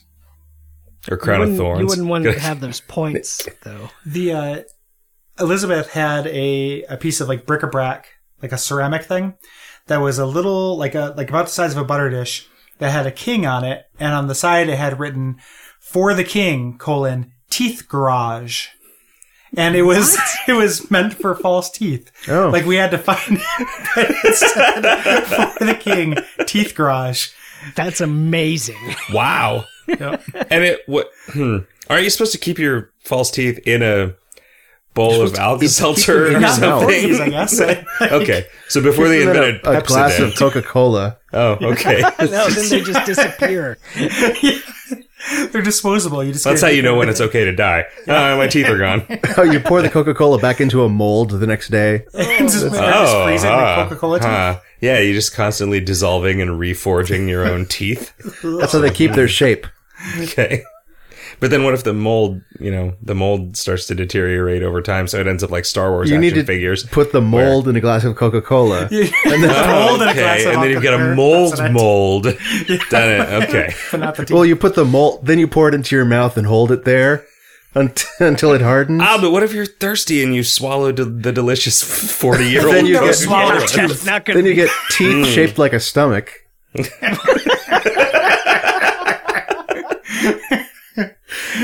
Hey, is there any is there any news that anybody is aware of now that we're all done talking about our video games? There Sorry, was a Ref. um.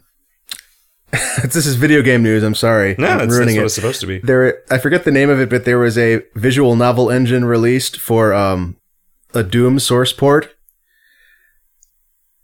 Tell me more. Eh. And Yes, I thought that would be enough. Uh, it, uh, it was based on uh, H Doom apparently, which I was curious. Of what what could that possibly be? Um, and H Doom is also what you would imagine. It's uh. It, it adds breasts to all the enemies, and then when you kill them, there's a sex scene. wait, why is that? A- is that like hentai? Yes, exactly. Oh, Oh, but the reason it's I was just putting H in front of something mean hentai. My Uh, 4-H I can't drive. think of I'm anything gonna else rename H my- could stand for. Like uh, uh, there are no other words that start with H, right? I guess that's true. Hmm. horse. I mean, there's hand horse, job. horse doom. Okay, Oh man, remember that joke I made the other day Yes, about that was a how good joke. I was Why didn't you I was, tweet it? I was doing uh, cocaine and heroin at the same time, and I got a Charlie horse. that's pretty good. Yeah. But the reason I was reminded of this is because um, there, there is a uh, early on in in the the the intro level for H Doom, there was a shotgun where if you go to try to pick it up, it uh, the shotgun won't let you pick it up. It it, it grows eyes and it says. But senpai, I've never been fired before. Which uh, that was that was that was the entire reason I was talking about this. Senpai, I put my just safety just to on. relay that idea. Oh yeah. So What does what does senpai mean? I think it means someone you admire. It's like teacher, Okay. um, I think. Uh, It's- it's funny when- upperclassmen closer. When, when you were saying, um, he asked if you had any news, and he said, "Well, I'm sorry, it's video game news." As, and I imagine this this show just being like, "Let's talk about Gaza." Like it, it's just like let, we we've had enough fun. Let's really get down to Yeah, well, I mean, we, we got to get to that nor'easter yeah. they're dealing with. Oh yeah, that's snow happening in a bunch of places. Global warming my ass. Yeah, am I right? Thanks so much. Um, there is a sixth um, Tetris Grandmaster now, and the first one who is not Japanese. I didn't even know about the first five, Yeah, or That's that 'cause you're a Tetris racist. Grandmaster is a thing. Oh, right. I, yeah, I don't I don't see Japanese. I I have a friend who was trying to convince me that that version of um, Tetris is the best possible version, and he was talking about like how I think I think I think it's actually called Tetris Grandmaster. It's the name of the product. something like that. Yeah, and they at the higher levels it doesn't give you enough time to um, put the piece in a in a different column because it's using like key repeat for like you you can't tap the joystick fast enough to put it in any column so um Well, it just spawns at the bottom, right? basically well you it, it but there's a guide piece at the top that you have like for half a second you can move that around I see. um, and so he's talking about, well, okay, if you double, if you tap, if you hold to the right, it'll end up on the right ha- and right side of the of the well. If you hold to the left, it'll uh, end up on the left side of the well. You can tap left, tap right. That's like the pieces next around the center, and then you can also uh, tap left and then hold left. Wait, no. No, you hold left and then tap right to put it in the second from the left side. And then there's like just two columns that you can't put the piece in. And then like if you rotate the piece just right, you can say, okay, rotate it so that there's this square in the way and then put it in the second from the left column and then rotate it back. And now it's in the third sc- s- sp- space from the left.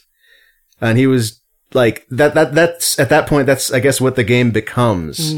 That that's how you manipulate the pieces to get them into e-, every every particular space or whatever. Right. Uh, remember less reading about something about competitive Tetris where the the mechanism whereby like if you rotate the piece you gain an extra few frames before gravity kicks Well, in you and can- actually solidifies you it, can right? keep like, you rotating can just it. rotate it indefinitely in Yeah, I don't in think that's place. a thing of in this version of They the did. They game. eventually get rid of that as a thing that you can do. For for a while, that was official Tetris though, like the like sanctioned from the Tetris. yeah, that was company. like you need to do that if it's you going to be need called able Tetris. To rotate the piece forever. That's how I got like I beat the Nintendo or Tetris DS Mm. like on the highest level because you could just rotate forever.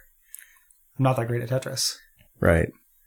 it's, it gets even even crazier in this one though, because at the top levels of play, when you've when you've hit like you know whatever the the rank before grandmaster is and and are having to play through those games before you qualify for the the grandmaster challenge or whatever it ends with having to play tetris where when the blocks like hit the stack and solidify they turn invisible Uh-huh. S- so you have to be able to play invisible tetris for like a minute and make like a minimum number of tetrises to to qualify for like this this scoring level through the through the credits. it was like yeah, weird through the credits. Yeah, I saw that. uh, Did you see that Tetris, on um, AGDQ? Yeah, that's Yeah. that's what I was. I was That's watching. awesome. Well, There's that's a how I section felt where- about. The blocks are all the same color, so you can no longer use color Oh. to differentiate them, Yeah, yeah.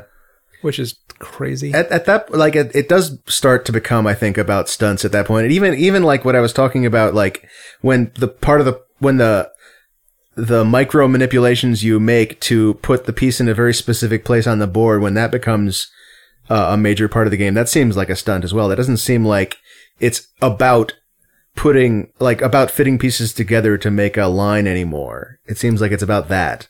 if, if if it's the game that I'm remembering, he, they were saying that like you have to get to that grandmaster rank, but then you have to do that like six times in a row without failing. I, I believe it's it's not six times in a row, but you have to you have to clear that level of play four times in your most recent seven games. okay, what is the standards body that's determining this like i don't i mean i'm not trying to say The that Russian like government. chess is real and Tetris is not. But like if if somebody says they're a chess grandmaster, then that's like one thing. But like it's you know I'm I'm a there are just these particular Zaga thirty three grandmaster. Like what? There are these who is particular- deciding that. Japanese. Well, who, whoever coded Tetris the game, games. I mean, Yeah, this there are is- these- it's it. All this is is programmed into the game itself, so it I, uh, yeah, I don't know about the like regulations that required the spinning or whatever, but maybe that's because I mean Tetris is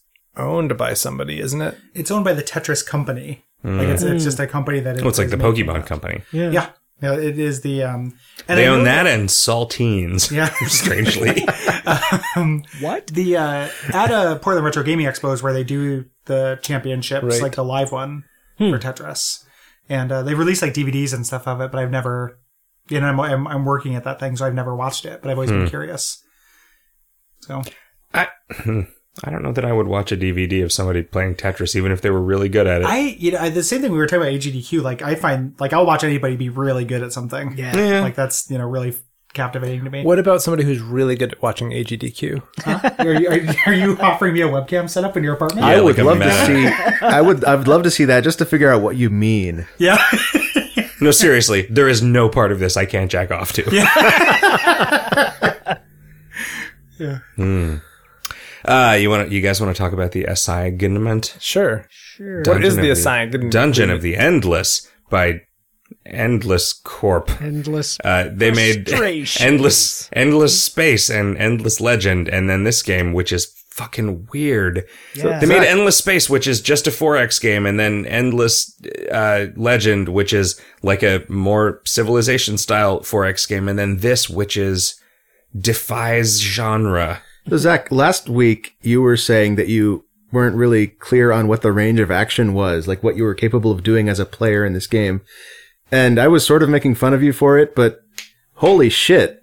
Yeah, no, you get it now, right? Like, th- You basically you get to decide which room you move to. Yeah. that's that's But- but about there's it. but Like, that's not there's- clear. That is no, not made clear to you. Well, I figured out how to move from room to room. That's no problem. and then you get That's like, like, a there's special- also also, only like- thing that's in the tutorial.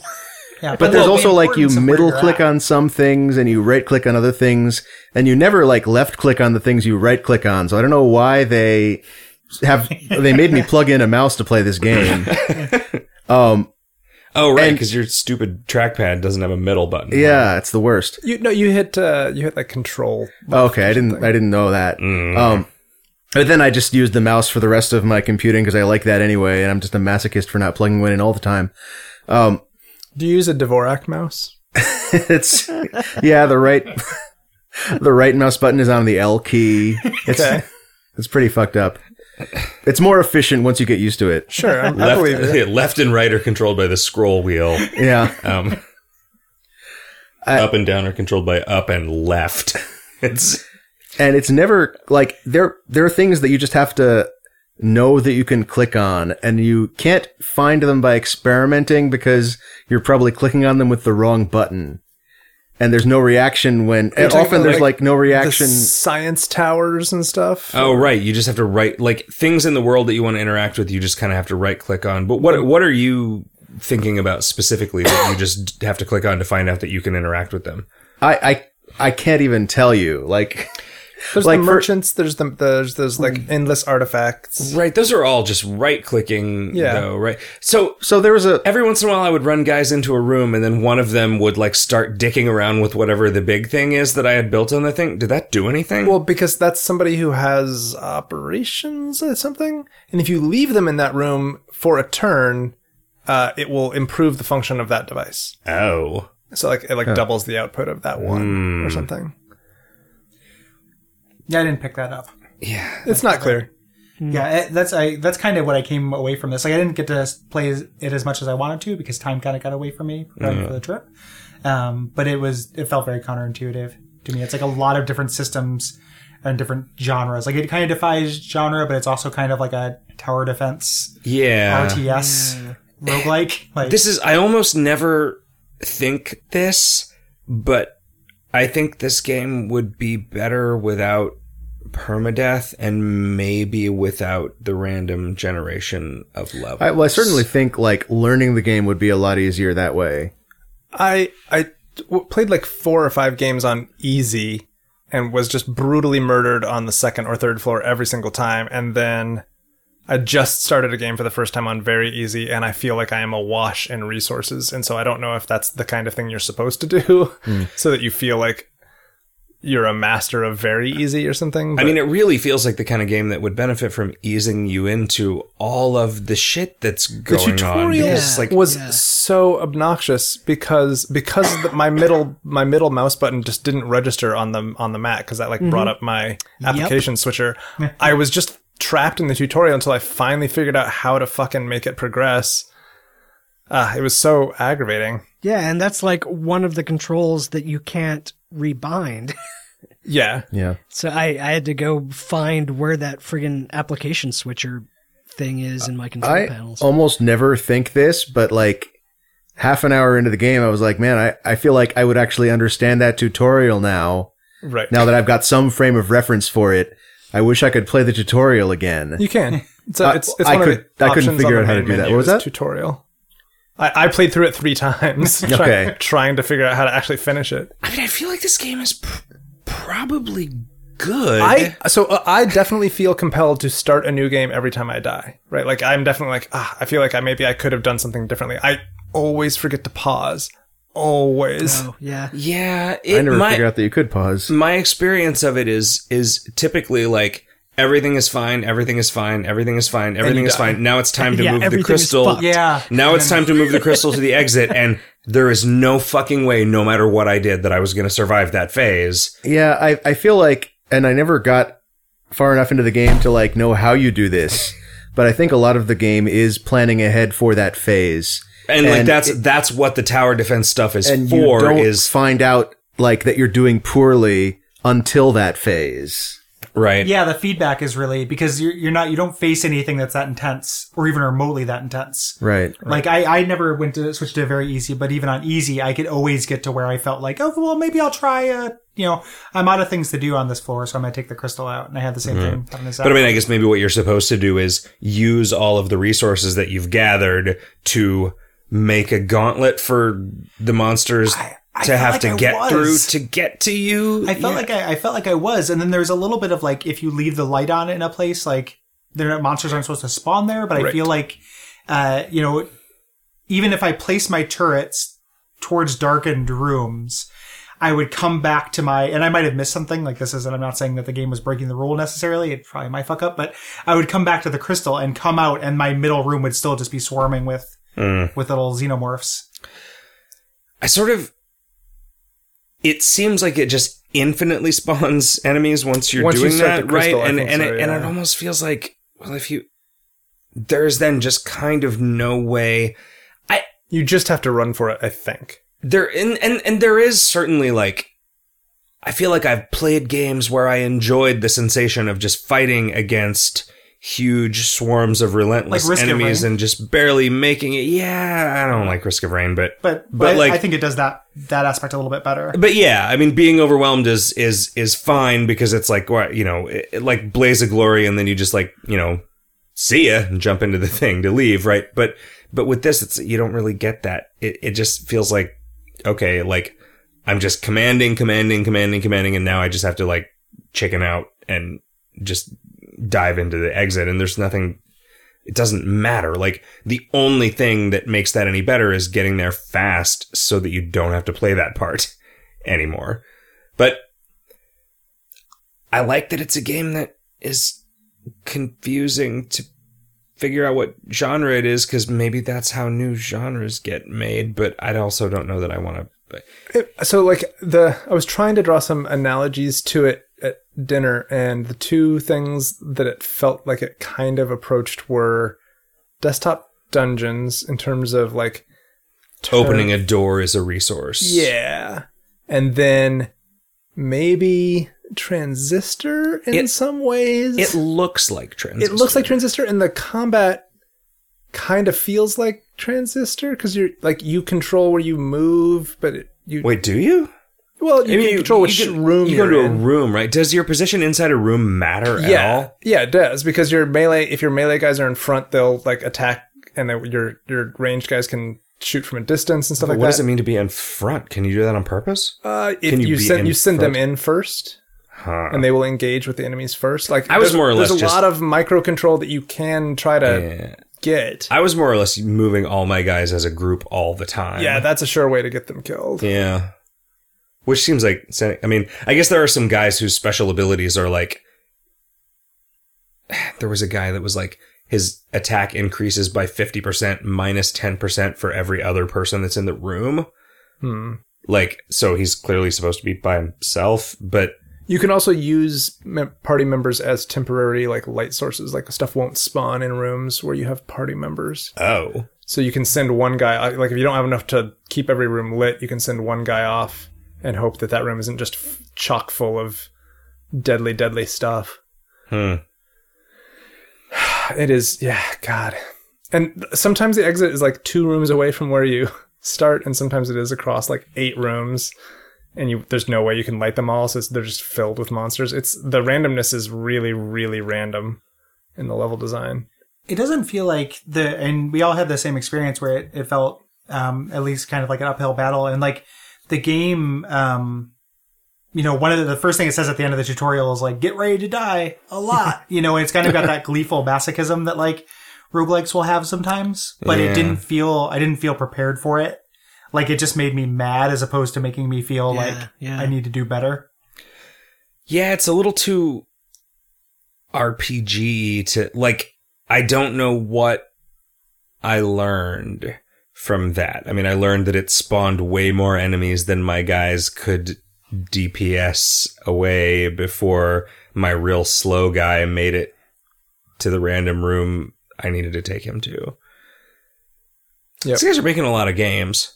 Like Endless Space did not come out that long ago. I don't know how big of a team this is, but like The credits were pretty big. There's like 20 people in there. Huh. This seemed like a little bit of a dalliance for them, maybe like in between giant Forex games. Their Forex games are really well regarded. I played a few hours of Endless Space, I remember, and I was like, yeah, this is pretty good. This is way less confusing than other wait a Forex second. games. Mm. So I've played. forex games are fine, but triple X games are not. No, yeah. Okay, I'm just trying to get this clear. The, four, the fourth X cancels out the boner. Okay, Um, it's like straight edge. It's like you've This is the big Ghostbuster symbol on the trouser front. you got a you got a sharpie X drawn on your dick. Nobody give me a boner. I'm straight. Nobody edge. inject any drugs into this thing. This soldier. Yeah, Riff. What are we doing for the next assignment? Uh, next assignment is Cosmology of Kyoto. tell us about this game because we don't know what you're talking about. It is it is an old uh, it's an old Windows 95 game. It is it's set in uh, Kyoto. Space Cadet Pinball. It's set in Kyoto in uh, the year like 850 or 900, uh, back when Kyoto was the capital of Japan, and it is it is a city filled with demons and ghosts and weird people. It's it's a sort of like a old point and click adventure, but without the shitty point and click adventure puzzles. Uh, you acquire some objects like every now and then, but they're automatically used when you get to the the place where it's used and things like that. And it's it's mostly just uh, you moving around and and talking to characters and trying to find out you know information about this place. Uh, it's known for being the only video game that Roger Ebert ever reviewed and liked, or well, the only game that he ever reviewed. Period. And also, he liked it. Um, What? it's, uh, it's a how- weird How, game. how do you get it? Um, I found a copy of it that will run on Boxer for Mac, and I imagine it will also run on Windows Boxer. But if not, you should be able to find Windows versions on the typical abandonware sites. I don't Um, know I'll, what I'll post a link in. in Boxer the forum. is. It's- Does anyone it's like else a- know what it's- it's- Boxer is? It's like a clever DOSBox front end. It's Okay. a really good Paul Simon song. yeah. um, it was actually Simon and Garfunkel. Come on, Garfunkel. Now, now who's being naive? Garfunkel was really important. But uh, my my my advice for playing, I played a little bit of it today. Um, make sure to crank your emulation speed up uh, because otherwise the transitions between rooms are real slow. And also, occasionally you get like a dialogue box, like a, a character will ask you a question, and it seems like if you it, I think that the the the box that you're typing your reply into, I think that automatically has focus, so you don't need to click on it to get focus to get like a cursor in there. And Wait, is I- there like a text parser? Is that are you? well, it's simple things. It's like you know, are you going to come with me? And you type in either yes or no. Um, but I think if you click that box to get the cursor, I think that screws up the the recognition somehow. Uh, but it, it already has focus, so you don't have to click on it. It is also possible that because I, I ran into this problem and I, I'm not entirely sure if the problem was one thing or the other thing. It may also just be that it expects when you type something that you lead with a capital letter, like like you have to have a capital Y when you say yes. Wow, But that seems antiquated for Windows ninety five era. It's- Seems you're like they referring didn't to the beta band test this. every time. it's an old weird game. Um, but it it- it's sort of one of those classics of old weird games. It's it's been a game that I've I've I heard about years and years and years and years ago, and never had never had the chance to uh, to play it.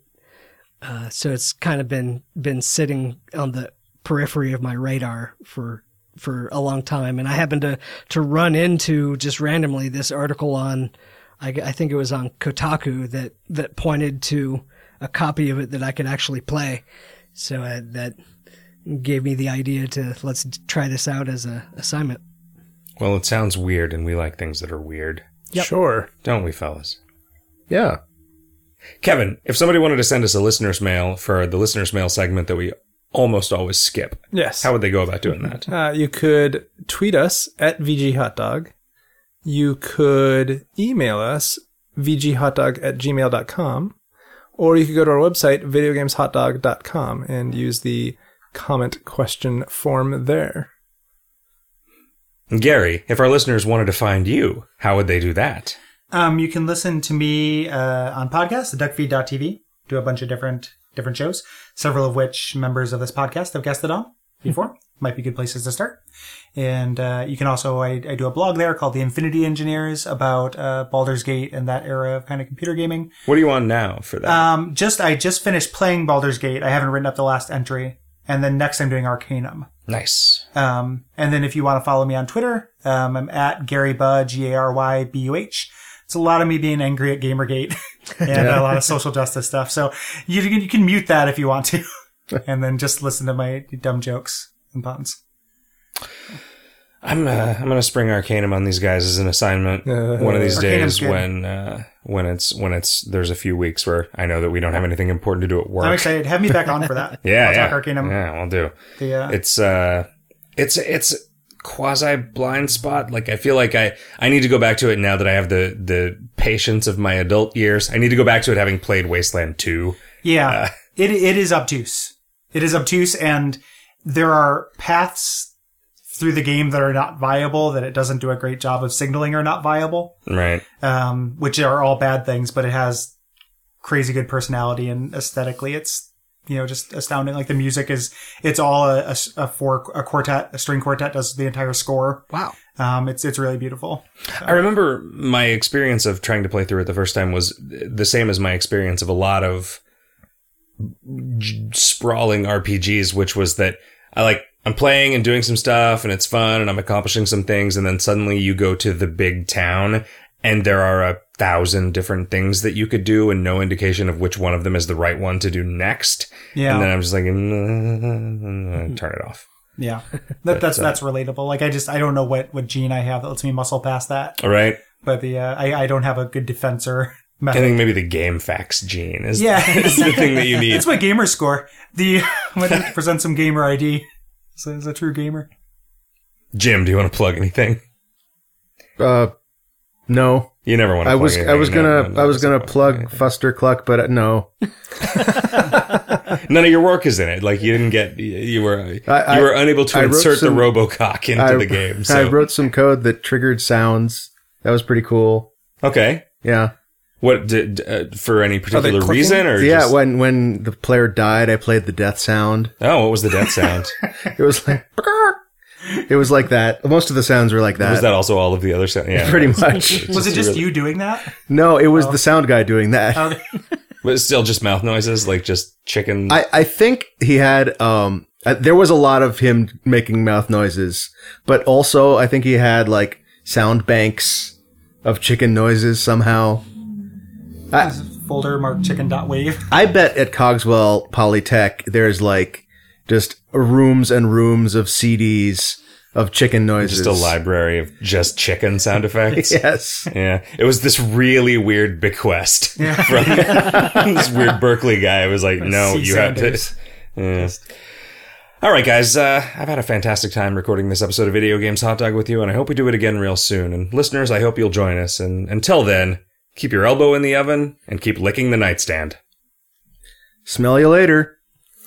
Bye. Have a great week, everybody.